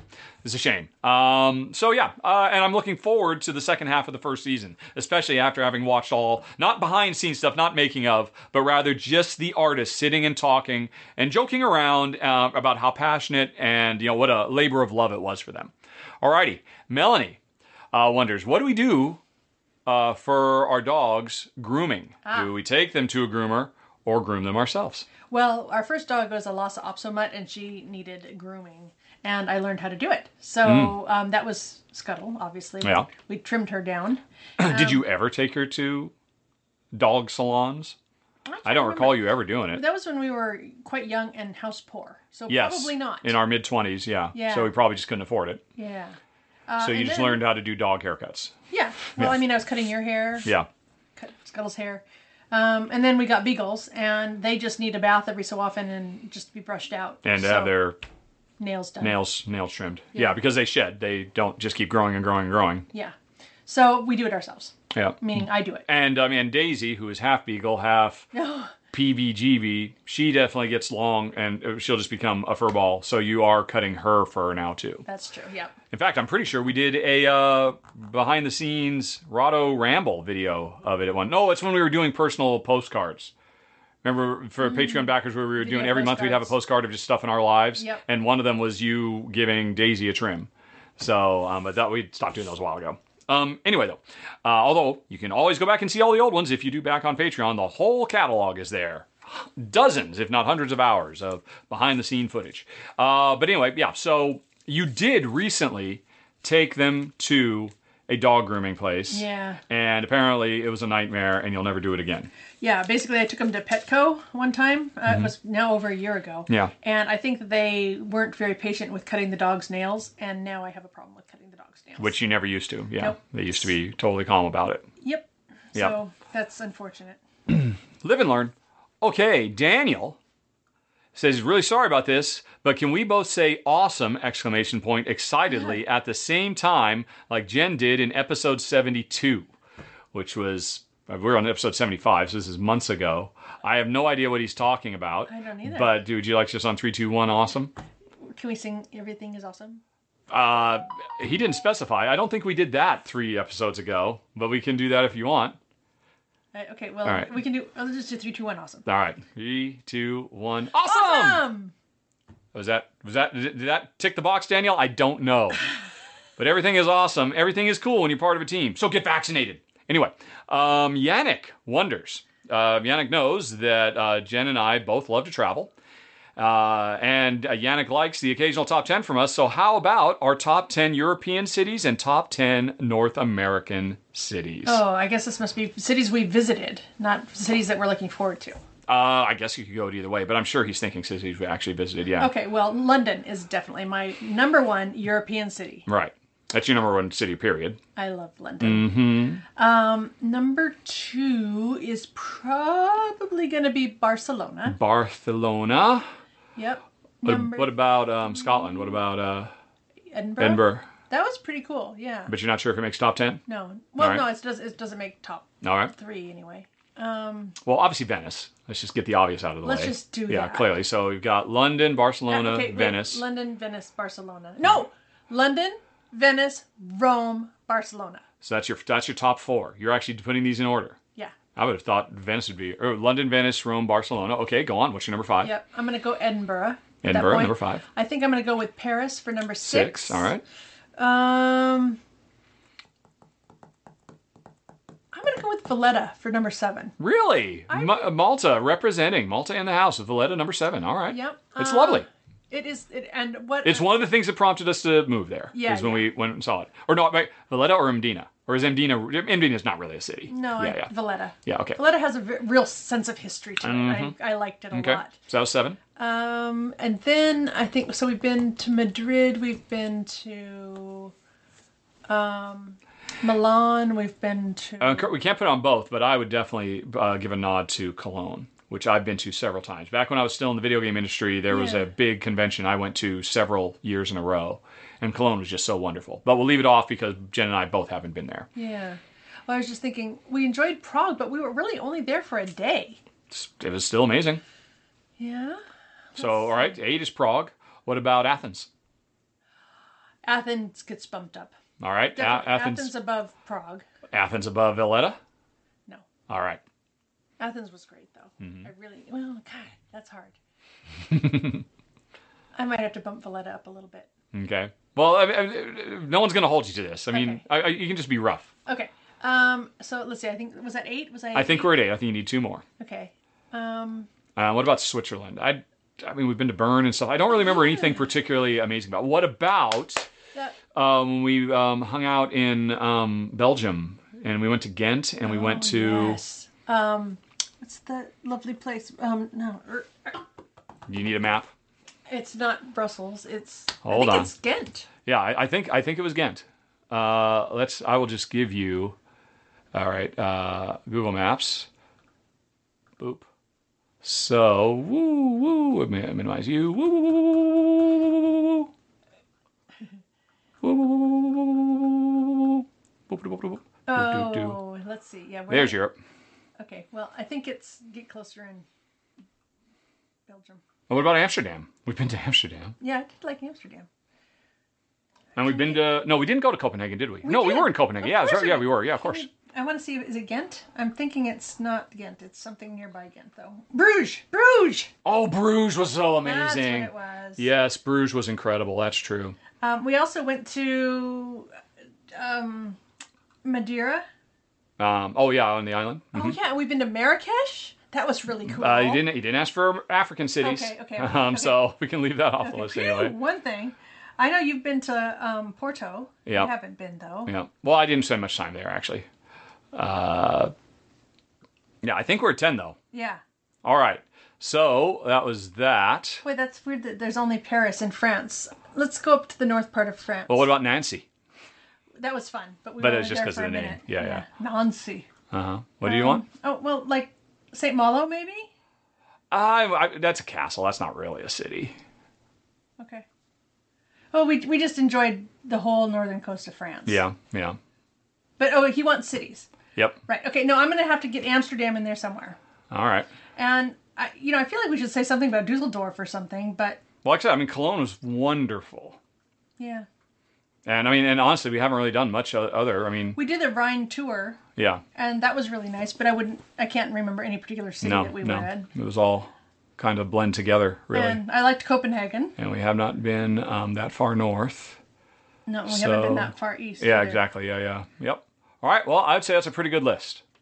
Pretty, pretty good. Okay, and then North American cities. All right. And now I'm going to open that as a guest so that people can't see our location in. Um, all right, so yeah. All right, I, I just need to log out. I, I'm gonna- don't worry, Hannah, I'm going to blur it. When we, when I first went to this page, I was a Yeah, dummy, yeah. and um, your exact location briefly appeared on screen because, of course, Jen and I track each other. Oopsie doopsie. So, oh, and I just did it again, even without. All right, so that was the second time I had to blur out the screen, which I don't particularly like doing. So, So let's see Um, places that we like in the states. Obviously, Seattle's awesome. Seattle, Austin. I mean, I know you don't yeah. like the temperature and No, the Austin climate, but wasn't great. Austin is such a wonderful city. I agree. I liked Bend a lot. Bend, I mean, is that a city though? Maybe Really? No. Yeah, it's a town. It's a town. It's a town. Okay. All right, so Seattle, Austin. Um, I mean, we, we spent a lot of time in New York, but not on your list. Corning. It's another town, Really. I would not go to New York City again. All right. Okay. I mean, there's just nothing there for me. Mm-hmm. Um, sorry, New York City people. I I'm sure you love it. It's just too hectic and. what about busy. San Antonio? Um, And what about Portland? of course, Portland. I was thinking of San Diego, but we haven't been there together. Uh, it, what's south? Um, not San Diego, but um, something. Or yeah, no, San Diego. San Diego is really wonderful. yeah, but I've been there with mom. And I've been there on business, so we've both been there separately. I, I'd Okay. put San Diego on the list. What about Vegas? No. No, I mean it's fun. Indoor skydiving. Although lots of cigarette smoke too, unfortunately. Salt Lake City, we just drove through, but oh my god, Uh, w- wasn't it? so beautiful. It was so insanely beautiful. All those mountains just right there. I mean, Yeah. it would have been nice because it was when we were moving from um, Bend, Oregon to Austin, Texas, Yeah. and we just drove through and s- and looked around. Oh my gosh, this is amazing! Why didn't we stay here for the night? Yeah. Keep driving. Yeah, I don't know what we were in a hurry for, but Yep. and we got there at sunset, so we must have been staying. Oh, we were going down to the Carlsbad Cavern. Oh, okay. Were we on the way to that? Something like that, maybe. I think that I don't remember. Anyway, it was a long time ago. Okay, so we've got Seattle, Portland, uh, San Diego. We've got. I'm just looking. Austin. Uh, yeah, Austin. That's, That's four. four. We haven't done a lot in the middle of the country, No. to be honest. There's I, I, I, we, I did a cross country road trip with my parents when I was, I must have been 11 or something like that. That was pretty much almost everything that happened in National Lampoon's Vacation happened to us uh, in various sundry uh, ways. Uh, New Orleans was amazing. Remember when we drove from Austin to Yeah. New York to fly to England? That's true. That So was yeah, New Orleans was was really incredible. Um, I don't really have. I mean, we spent some time in in Florida. I don't really remember anything strongly about it. Yeah, my mom lived in, near Okeechobee for Yeah. many years. Washington D.C. was really cool. Definitely Washington. Yeah, DC. that was really really cool. Yep. Uh, and unfortunately, that's all we did. We, we we ended up being like on the East Coast for like a month, and all we did was New York City and Washington D.C. And then, like you said, And Corning. Corning. Um, uh, all right, if you want to call Corning a city, Okay. Well, there, we also were we went through North Carolina. I remember because I wanted to get a feel for North Carolina. Mm-hmm. I don't really remember much about it though. Do you know what? I what I mainly remember is that beautiful highway we were on, and the guy, the highway maintenance guy, out in the middle of the road Mm-hmm. with no cones or a vehicle with flashing lights or anything, doing some sort of road maintenance out in the middle of the highway. What? With no protection, and I thought, I don't remember this at all. well, I was driving, so I definitely remember it. Yeah, Holy cow! Anyway, that was somewhere around Raleigh. yeah. I think we're at six. We're having a much harder time with America than we are with Europe. It's tough to limit ourselves to ten in Europe. Yeah. Um, Spokane, Olympia. Um, Well, there's uh, he's asking for cities too. So Yeah, he is those asking for cities. Large, I mean, Bend is wonderful. Eugene is really nice, although we've only been there a couple times, just in passing. kind of passing. Um, yeah, I mean, I mean, it's mostly just been places we've lived. Yeah. I mean, you did put San Francisco on the list. No, we put. Well, I mean, but San Diego. obviously San Francisco though. I mean, you wouldn't put San Francisco. I mean, San Francisco's amazing. Yeah. All right. Well, you don't have a strong feeling for it. That's fine. Yeah. Um, and uh, yeah, I mean, we've been through Phoenix a few times, been through Tucson some, but I don't really, not that it ever left a strong uh, sense. Um, and then Salt Lake City was, I mean, I would definitely Yeah. love to spend time there. Yeah. Well, that's the whole Bryce Canyon. Yeah, yeah, yeah. and I'd like to go back and spend some time there. And I don't know that I've ever been in the state of Montana, or maybe just driving through. I don't really have much feeling for Wyoming. Um, Oh, I've been to Denver. well, you want to put thought Denver on the Denver list? was beautiful. Yeah, yeah. Yeah, well, it's Denver. Mork and Mindy. Sure, why not? Go hang out with Mork. And uh, for Mork, let's see. Uh, there's some place in New Mexico you really like. Yeah, it was It's a Santa little- Fe. No, it wasn't. I mean, no, there's some smaller town that you. It was like some artist commune that you wanted to Oh, live in. Well, uh, Santa Fe is where Bullseye has a Uh huh.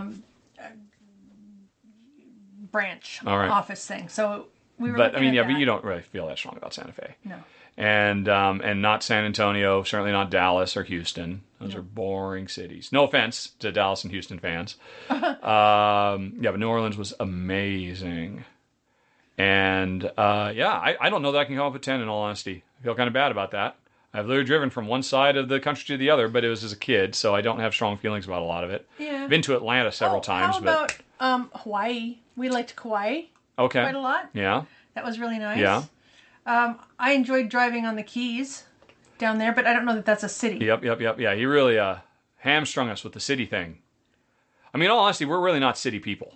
Um, Well, I'm I'm a city person in that I just love the sense of history that's there. and yeah, yeah, which America around. doesn't have for the most part. Yeah. I mean, someday we'll get to Boston. We Yes. neither of us have been to Boston. We really wanna go to Boston. We really do want to do that because I mean, if you want history, you got to go to the East Coast, basically. Yep. because everything else is still very has that new country smell on it. um, never been to Detroit, never been to Chicago, Indianapolis. Been there several, or no, you haven't. I've been there You a few have. times, Yeah, and you went for. it was just for the convention. I don't remember anything about it other than the convention. So yeah, I, I don't think we can come up at ten. That's our best we can do. Plus, Oh. Yannick, you've made me had to blur out video. Arg, extra work, but that's okay. Let's uh, get back to us. Boop. Okay, so you're welcome. Hopefully that was of some value to you. um, okay, Gerald wonders which world would we rather live in? Oh. A, the year is 2070, 10 years after Mother Skynet, not the Terminator one, was given ultimate power to protect humanity. No car deaths, no drownings, no murders. Every human must remain alone in apartments to ensure humanity can live free and physical harm forever.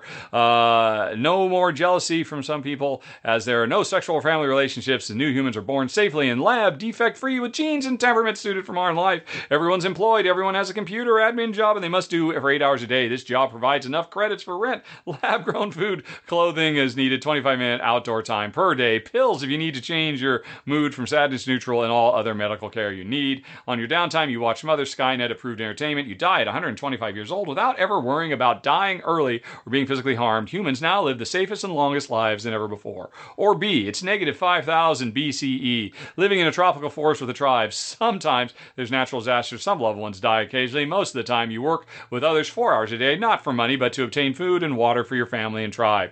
Uh, you do what you want for the rest of your day. Every now and again, you help build a free house for newlyweds. You die at just 45 years of age. Um, so, which one do you want, Hey Pie?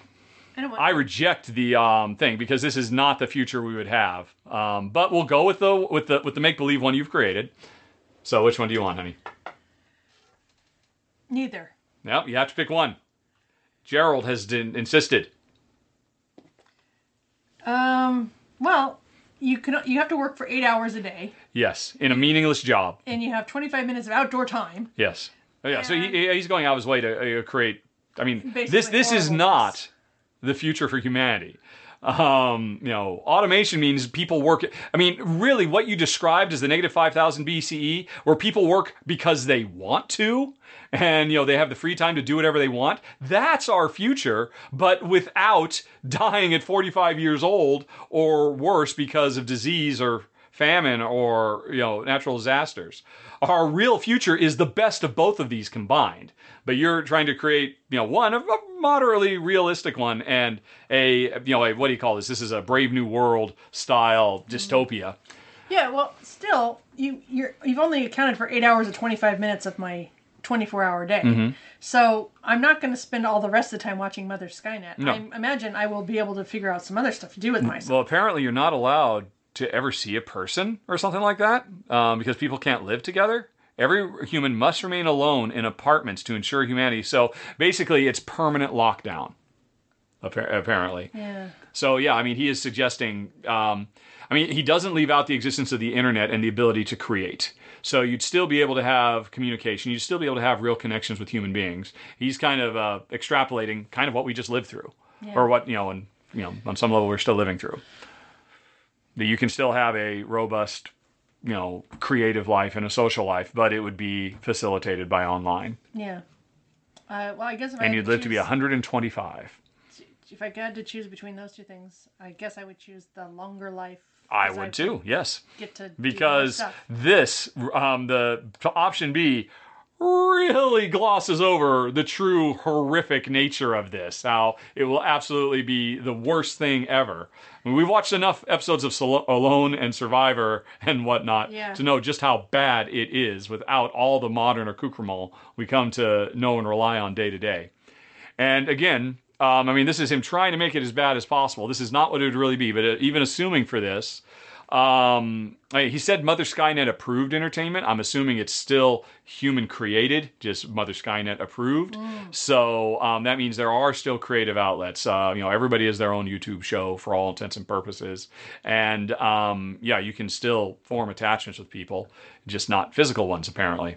Um, so yeah, and if we chose different, would we be willing to move um, to World B so we could live together? Um, well, we didn't choose different. We both chose the same thing. So Yep. I'll, I'll see you on the interwebs in the future, I guess. All right. Um, from Nick. Nick applauds my support of local agriculture through the purchase of locally raised livestock. Or our, you know, this is mostly Jen's uh, thing. Uh, several podcasts ago, we quoted a price we were paying per pound for livestock. Is that price based on hanging weight or delivered weight? Hanging weight. Hanging weight, Nick. yeah, I don't know what that means, but hanging, not delivered, hanging. Uh, based on Nick's and Nick's parents' experience with selling the livestock they've raised, when someone purchases whole or portions of livestock, I believe it's based on hanging. Oh. Correct. Yep. Apparently, this may be an important distinction for your listeners. If you are unfamiliar with hanging weight, it is the weight of the prepared carcass prior to butchering trimming. For beef animals, between 40 and 50 percent of the hanging weight is typically lost in the butchering and trimming process. So. Yeah, but for us, because we feed our dogs raw meaty bones, some of that is Yes. actually Yeah, we, we used. yeah we, we do get as much of the offal and the uh, well meaty Uh, bones. yeah. I mean, duck. Just uh, what a couple weeks ago, What? we had a we had half of a pig head. Oh my. Been sitting Wow. in the freezer for a year. Yep. And we had to take it up and chop it up into Yep. manageable bits. Yep, Because and- again, why why waste that? The dogs loved it. oh they love the eyeballs They did. and the They- bits of brain and all of that. Oh my did. gosh, they were working on that for days. Yep. Just always trying to sneak it into the house. Yeah, that's true. But the only thing they didn't eat were the teeth. Yes, and that was kind of that was probably the grossest thing about the whole thing. It was was not the disgusting. eyeballs or the brain; it was the teeth Yep. um, that got knocked out, or just we found bits of jawbone with teeth. You know, scattered around in hidden pockets for the next week or so. But I mean, so Yeah, we, we try to get as much use out of as we can. And we, we always say, hey, give us all of it because it's what our dogs are evolutionary predisposed to eat. Um, so it's their chief health. All right. Did you both retain your U.S. citizenship when you gained UK citizenship? If not, why do you retain? We both maintained. Yep. If we couldn't, would we have done it? I think we wouldn't have. I think I we would have held so. on to our U.S. citizenship, in spite of our complaining about the uh, healthcare system. Um, yeah. What limits, if any, do you both of you place in using the power of this? Oh, okay. Oh, sorry. This was. Um. Ah, I, I, I was. I, Nick was the one who had a very long treatise about the uh, the the gun the, the the new license free gun laws in Texas and how I was not reporting it correctly. And yes, to be fair, Nick, there was certainly more to it than what I said, but the kernel of what I said was still true. And regardless, I'm not going to go down that route. I was trying to avoid the the tough ethical things. It was fun talking about um, chopping up pig skulls, though. Yeah. So we'll just stop there. And thanks for the question, Nick. I'm, I'm, sorry. I know in the past we've always said take everything, but I just I just have to. I- I just have to try to make this less stressful.